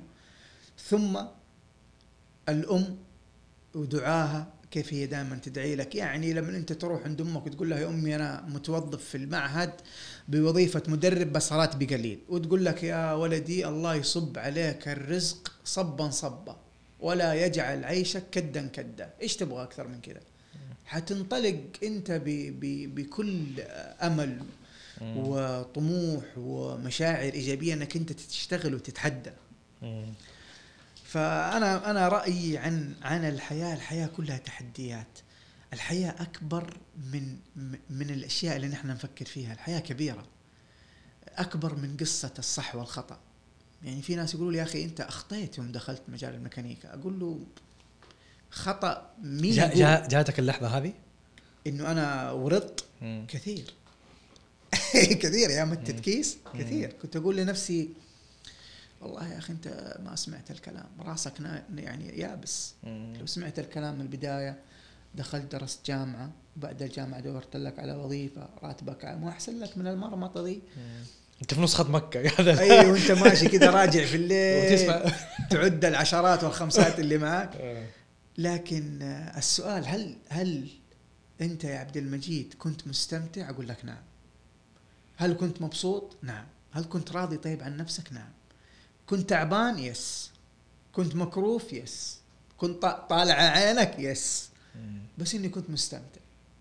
كان هذا يكفي هذا كان يكفيني. والحدس اللي داخلك إنه أنا ماشي في خط أيوه كان في إحساس ربي رزقني إياه آه، يعني أنا أشوف أنا أشوف عن نفسي إنه أنا أترك بصمة في الأماكن اللي اشتغلت فيها ليش لأنه ربي رزقني هذا ال- ال- الإحساس إحساس ال- ال- المتعة في الشيء اللي أنا أسويه هذا رزق من ربي رزق عظيم يعني أنا الحمد إن شاء الله ربي يعينني على شكر هذه النعمه آه خليني أكمل لك يا حلو، 2015. أيوة 2015 جاني عرض من مركز تدريبي طبعا هذا العرض أول مرة جاني دقوا علي قالوا لي نحن نبغاك بوظيفة مستشار تدريب مم. كم يا أبوي الراتب؟ قال لي والله حنديك راتب أعلى من اللي أنت تستلمه الآن. كم يا أبويا؟ كان يعني تقريبا زيادة 30% و 40% عن 15 راتبي. تقريبا كانت تقريبا أعتقد 16000 مم. قلت له والله يا أخي أنا مبسوط أنا أنا مبسوط ومدير ولي خمسة سنين في المعهد ف ما أعتقد إني حسيب المعهد على هذا الفرق وطلابي كان بيني وبين طلابي يعني آه، علاقة قوية جدا. مستمتع مستمتع بكل ما تحمل الكلمة من معنى في دوامي. من مم. الصباح إلين انتهى الدوام. مم. فرفضت العرض. فغاب عني فترة ورجع مرة ثانية أعطاني تقريبا ضعف راتبي. 24 كان كان أقل من 24 كان تقريبا آه، ضعف الراتب تقريبا. يعني كان 21 22 ألف total. تقريبا فعيوني تلونت آه، الرقم إنت دخلت سكة العشرينات يا أنا قلت يا ولد أنت خلاص أنت دحين مستوى مدير تنفيذي ها CEO إيه. طيب إيش المسمى؟ قال لي والله المسمى الم- اعلى مسمى عندنا الآن إنك أنت تجي مستشار. يا سلام. أوف أوف أوف أوف وش مهامي؟ وانت تتابع العملية التدريبية تحتك مدربين. قلت أوف أوف أوف أوف, أوف إيش ال level العالي ذا؟ أنا وصلت يا أبوي. الآن وصلت أنا. آه. كنت أقول لنفسي الآن أنت وصلت. أنت كنت يعني جاي تشتغل في الورشة جيب الكفرات وجيب البطارية. أنت الآن قاعد يقول لك مستشار تدريب يا شيخ تشققت طبعا من الفرح. جلست أسبوعين برضو أستخير وأفكر وأستشير. بعدين قلت يا ولد خلاص. حان الوقت إني أنا أنطلق لسكة ال- ال- المبالغ ال- العالية دي. والله ودست. رحت معاهم. طبعا لما رحت الشركة آه، كانت آه، يعني حياة جديدة بالنسبة لي. فلوس كثير. كانت بالنسبة لي فلوس مرة كثير. آه، بديت أمارس أعمال إدارية. اراقب العملية التدريبية وكنت مبسوط سعادة المستشار. إي سعادة المستشار التدريب. مبسوط ب- بسطة ما تتخيلها. آه، جلست في الشركة هذه آه، ثمانية شهور. مم. بعدين الشركة فلست أو انتهى عقدهم. ماني عارف إيش حصلت لهم من مشكلة لكن الشاهد إن هم خلصوا خلاص. فلما جو يمشوا مشوا أكثر ناس كان في اثنين. أنا وواحد من الزملاء. فنحن أول اثنين مشونا نحن أعلى رواتب كانت في في الشركة أو في المعهد. طبعا اللحظة اللي أعطاني فيها ال HR الورقة حقت آه، انهاء الخدمة. كان معايا كمية مشاعر ملخبطة ما أقدر أوصفها لك. هو اتصل عليك قال لك تعال. هو دق علي. أول مرة في الثمانية شهور هذه اتصل علي إتش آر. إتش آر المكان اللي أنا ش... أنا ما عمري شفته أصلا. مم. أنا أنا أداوم مستشار التدريب مكتب كبير لحالي وأخلص دوامي أمشي. ما عمري شفت ال HR. نهاية الشهر نزل لي الفلوس حقتي الكثيرة. ما عمري شفته يا رجل. فلما دق عليه قال لي تعال. جاني مغص. HR داق عليه بعد ثمانية شهور. هل هي زيادة في الراتب؟ هي. زيادة طمع والله رحت يا أخي آه، قال لي يعني إنه الشركة تمر بوقت مدري إيش وكذا وكذا و... ونحن خلاص آه، كانت ثمانية تسعة شهور كان باقي كان باقي على عقدي تقريبا ثلاثة شهور وينتهي. يس كان باقي تقريبا على عقدي ثلاثة شهور وينتهي. فهو قالوا لي إحنا حنخلص معاك ما حنجدد معاك العقد. وعندك الخيار إنك أنت تجلس معانا لل- للأخير. بس ما يعني خلاص ما عندنا شغل ما حنجدد معاك. أو نحن نعطيك ال- ال- الثلاثة رواتب ثلاثة أشهر وتوكل على الله أبدأ أدور لك على شغل. قلت لا والله خلاص. أنتم ما في ما في في كل الأحوال. أعطوني. أعطوني فلوسي وخلوني أروح بيتنا. طبعا جاتي صد... جاتني صدمة في ذيك الأيام ذيك الأيام يعني أنا أقول لك من من أثر الصدمة. ليش صدمة؟ صدمة لأني كنت مقنع نفسي إقناع تام إنه أنا وصلت. أنا الرجل ال- ال- ال- الهمام الصنديد اللي بديت من من الصغير مرة من مساعد فني. والآن مستشار التدريب. فوصلت وحققت طموحي وأنا آدمي عصامي ومكافح و... أقنعت نفسي إنه أنا خلاص. هذا هذا أنا. هي الحياة ما هي كذا الحياة أنت توصل توصل أكبر ممكن تتعثر ترجع توصل أكبر ترجع تتعثر ترجع تنزل أكبر. اسوء ممكن تنز... ت- ترجع لا سمح الله. قبل الصفر. أيوه ترجع الين الصفر. ترجع تحاول تستعين بالله وترجع تحاول تطلع تطلع من هي كذا هي كذا الحياة هي ما فيها الحياة ما فيها أنا وصلت. الحياة عبارة عن تحدي مستمر. هي عبارة عن تحقيق إنجازات مستمرة. تحقيق أهداف جديدة. كذا أنت توصل. فالصدمة اللي جاتني أنا هذيك الأيام كان وزني تقريبا 140 كيلو أقل منها بشوية. كنت آه، أكثر من شخص في شخص واحد. ناس كثير. مجموعة إنسان. مج- مج- مجموعة إنسان. فأنا من قوة الصدمة طبعا خرجت خرجت أنا جلست في البيت تقريبا تقريبا ست شهور كنت عاطل. مم. هذا الكلام ترى كان في 2016 ما حاولت ترجع المعهد؟ لا. ليش؟ ما قدرت صراحة. ما قدرت إنه أنا خرجت آه، بإرادتي فكان يعز علي إني أرجع أقول لهم أبغى أرجع لكم مرة ثانية. صراحة. فما كنت أرضى على نفسي اني إني اشوفني كذا. ف جاك اكتئاب. إي. هو شوف هو مو اكتئاب. جاني أتوقع إحباط كبير. وجاني إحساس بالفشل. يعني حسيت بطعم فشل مر. وقاسي جدا وتلخبطت مشاعري وصرت أفكر يعني بشكل هستيري. فصرت عشان أخفف من من من الضغط على مخي كنت أمشي أسوي رياضة. فبديت أمشي آه، في الصباح شوية وبعدين أمشي بعد المغرب شوية. بعدين لما استلمت فلوسي قلت يا ولد أنت مو حق شركات. أنت آدمي businessman يا سلام فأنت الآن ربي أعطاك فرصة أنك أنت تنطلق إلى إلى إلى إلى يعني level ثاني آخر level هذول تعرف اللي في الأفلام. اللي يخش لابس تيشيرت أبيض وجنس. ويخش في اجتماع مدة الاجتماع عشر دقائق والطيارة الخاصة برا. يخش إيش تبغى؟ والله يا أستاذ فلان عندنا مشاريع. كم قيمة المشروع؟ 50 مليون موافق. أنت إيش عندك؟ والله أنا عندي آه، كذا كذا كذا وأحتاج فيها 70 مليون. طيب موافق. يلا نستأذنكم الطيارة الخاصة برا. هذا ال level اللي أنت رايح له يا عبد المجيد. خلاص. أنت رجل أعمال. أخذت نهاية الخدمة بالثلاث الرواتب فلوسي كلها أخذتها. ورحت يا أبوي فكيت لي مقهى. قلت خلاص هذا هذا بدايتي المفروض. آه بديت في المقهى المقهى ما كمل أشهر إلا ما مشي معايا الصراحة. اسمه إيش؟ كان اسمه مقهى الكوميديا. من اسمه تعرف إنه مش حيكمل ده. إيه. آه والله أيام حلوة. طبعا مقهى الكوميديا ما ما مشي معايا تمام ابدا. بس فتحته بديت تبيعه. إي فتحته ب- وأنا تبيع نكت ولا؟ آه لا لا كنت أبيع شاهي وقهوة. وليش سميته مقهى كوميديا؟ كنا نسوي فيه آه اجتماعات ال- الكوميدي الشباب المهتمين بالكوميديا. كنا نسوي فيه اجتماعات ال Toastmaster. وقتها دخلت مع منظمة ال Toastmaster العالمية.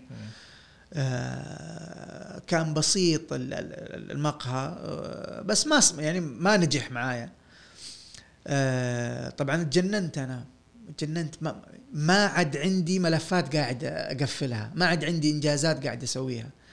2016 كانت نقطة تحول. بديت أشتغل على كل شيء مفيد في الحياة الصراحة. أول شيء سويته نحفت بالرياضة والمشي وبعدين دخلت ألعب آه، حديد. بعدين دخلت مع منظمة ال Toastmaster العالمية. شاركت في البطولة 2016 آه، م- م- ما ما فزت بشيء. بعدين شاركت في 2017 برضو مع منظمة ال Toastmaster. آه، فزت ببطل المملكة للخطابة في 2017 آه، بديت 2016 أكمل دراسة. دخلت الكلية التقنية ذيك الأيام وبديت أدرس آه، هندسة ميكانيكية قسم مح- مح- محركات ومركبات. كانت الدراسة مسائي. من 2016 آه، طبعا 2017 آه، اشتغلت الحمد لله. آه، اشتغلت كنت مدرب لفنيين بترومين. تخيل. الفلبينيين أغلبهم أغلب العمالة كانت فلبينية. كنت أدرب الفلبينيين على الصيانة السريعة. جلست هذا كان مشروع مؤقت. جلست فيه تقريبا سنة. كان راتبي كويس آه، بعدين برضو نفس الفكرة خلص المشروع قالوا لي خلاص ما عاد نحتاجك. جلست شهرين عاطل بعدها مرة ثانية. بس خلاص ما ما عندي صدمة. آه، خلاص فهمت إنه ترى الحياة مو على كيفك. الحياة مو على كيفك. الحياة هي كذا يوم فوق ويوم تحت. ال- الذكاء إنك أنت تعرف تتعامل مع نفسك لما تكون فوق وتعرف تتعامل مع نفسك لما تكون تحت. آه، كنت مكمل في دراستي. آه، إلين جاني آه، ذيك الأيام معهد. المعهد في رابغ كان اسمه المعهد العالي لتقنيات المياه والكهرباء. قال لي يا عبد المجيد إحنا عندنا شهر واحد عندنا كلاس حق diesel engine محركات ديزل ونبغاك تدرب. الشهر ده تاخذ فلوسك تتوكل على الله. قلت ممتاز. المعهد ليش؟ كان اسمه المعهد العالي لتقنيات المياه والكهرباء في رابغ. والله رحت. هذا الكلام 2018 آه، رحت دربت الشهر. بعد الشهر قالوا لي يا أخي أنت ما شاء الله مرة بطل. قلت لهم من زمان أنا بطل. عارف. إي نفس الجولة. أنا من زمان بطل. أه وقعوا معايا عقد 2018 4 أوغست 2018 وقعوا معايا العقد. بديت معاهم ومكمل في دراستي آه، اللي هي الهندسة. آه، كنت مدرب بديت معاهم مدرب ديزل. بعدين آه، فضل الله علي اولا واخرا. كنت كل سنة تقريبا أترقى. بعدين صرت مدير القسم الفني. بعدين السنة اللي بعدها صرت مدير قسم ال- ال- القسم الفني وقسم اللغة الإنجليزية. اليوم أتغير اسمهم صار اسمهم أكاديمية الطاقة والمياه وأنا الآن شغال مدير التدريب في أكاديمية الطاقة والمياه. كان لي صراحة يعني من 2016 آه، كان كانت يعني ما تفكني فكرة ال business إنه أنت لازم تفك business يعني مو معقولة تجلس طول عمرك شغال في شركة. ففكيت business ات كثير. حلو. فكيت business يعني آه، من من ال business اللي فكيته فكيت أنا وزوجتي العظيمة آه، أمنا. فكينا مشروع جلسات. آه، كنا نحن نروح نركب ال- ال- الجلسات حسب المناسبات. تبغى جلسة indoor outdoor جلسات رمضانية آه، جلسات رومانسية جلسات لجمعة أصحاب. تطبيق يعني طبالي وكان عندنا حساب. طبالي وزينة و... وستاير وشموع حاجة بعيدة مرة عن الميكانيك. بس أنا كنت أنا كنت العضلات. وهي كانت زوجتي كانت هي المخ. آه، ما مشي طبعا المشروع معانا تمام. آه، بعدين كنت جالس أنا وأنا وأمنا نفكر كذا نقول يا أخي الآن لازم business هذا الكلام كان بعد كورونا. قلنا نحن جربنا بزنس كثير. الآن نبغى نفك محل. نبغى نصير تجار. حلو. قلت لها أنا خبرتي كبيرة في البطاطس من أيام الشباب. أعرف أسوي بطاطس مقلي. يجي فيها زيت. يحبوا قلبك. إيه. قالت بطاطس يجيب. قلت والله يجيب فيه فلوس كثير. بدينا نخطط. وسوينا دراسة جدوى. والله كانت دراسة جدوى ممتازة. كيف حسبت يعني حسبنا- كيلو بطاطس حسبنا كل شيء. الصحون والعصيرات والعصير جي. كان في عندنا. عصير جي مرة طيب. مم. أنا أسوي لك يوم بإذن الله. البطاطس بأنواعها المدفون والمشوي والمسلوق والمقلي كله. آه طبعا بما إني فني فالتمديدات اللي داخل المحل أنا سويتها. تمديدات الغاز تمديد شوية شوية تمديدات كهرباء.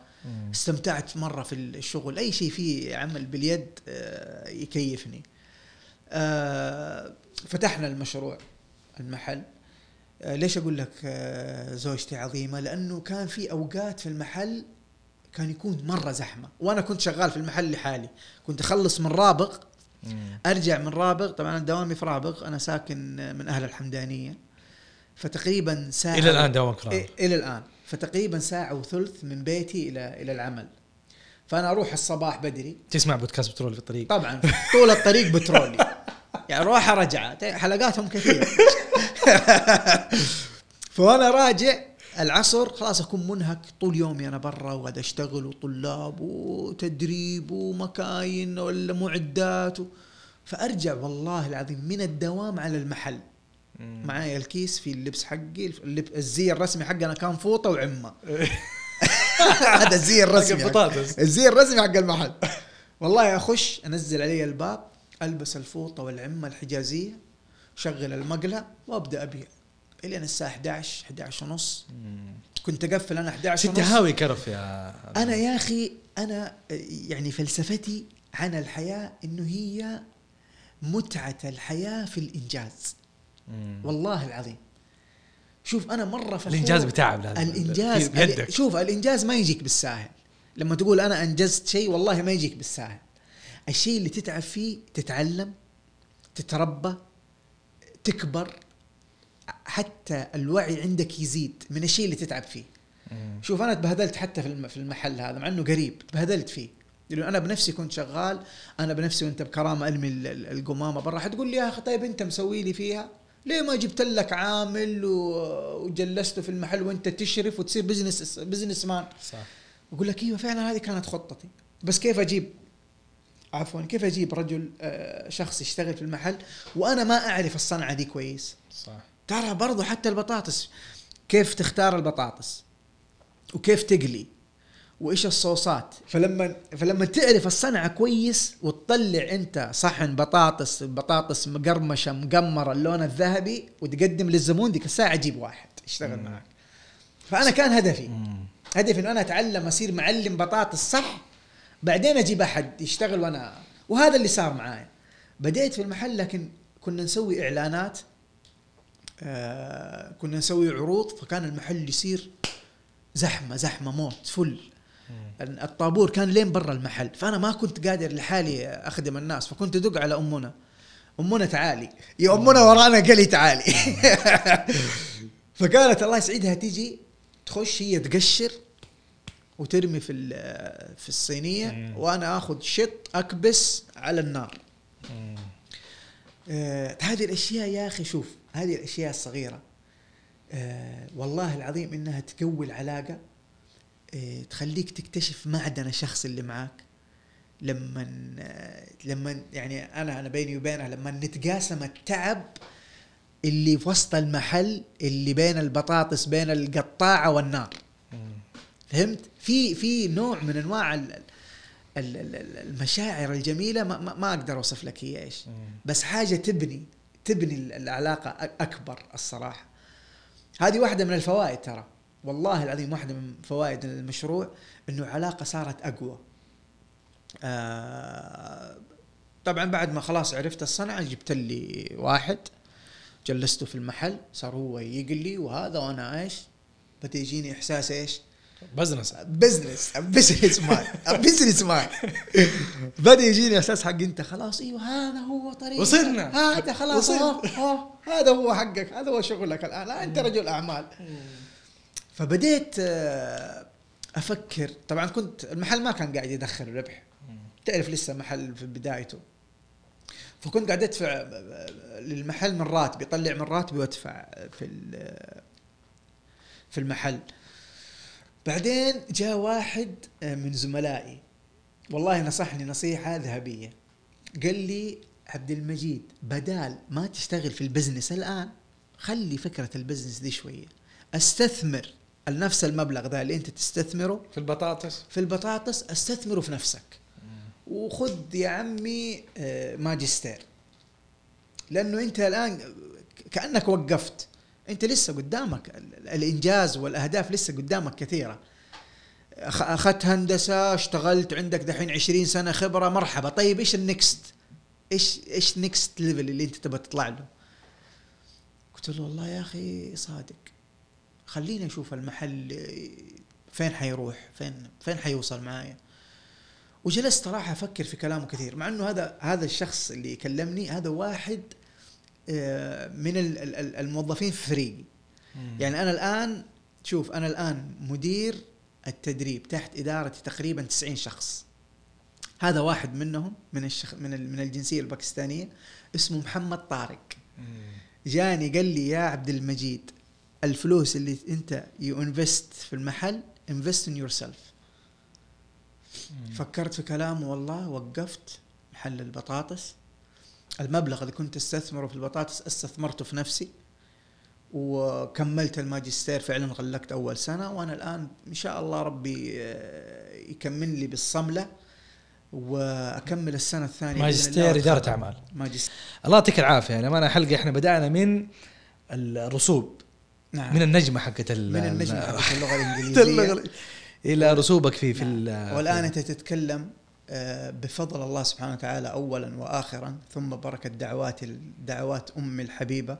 ليش كان في دعوة أنت قلتها في الحلقة؟ الله. ثم وقفات زوجتي العظيمة. الدعوة اللي كانت تدعي لي هي أمي دائما الله يصب عليك الرزق صبا صبا ولا يجعل عيشك كدا كدا. يعطيك العافية. حبيبي أحمد. فرصة سعيدة. الله يسعدك.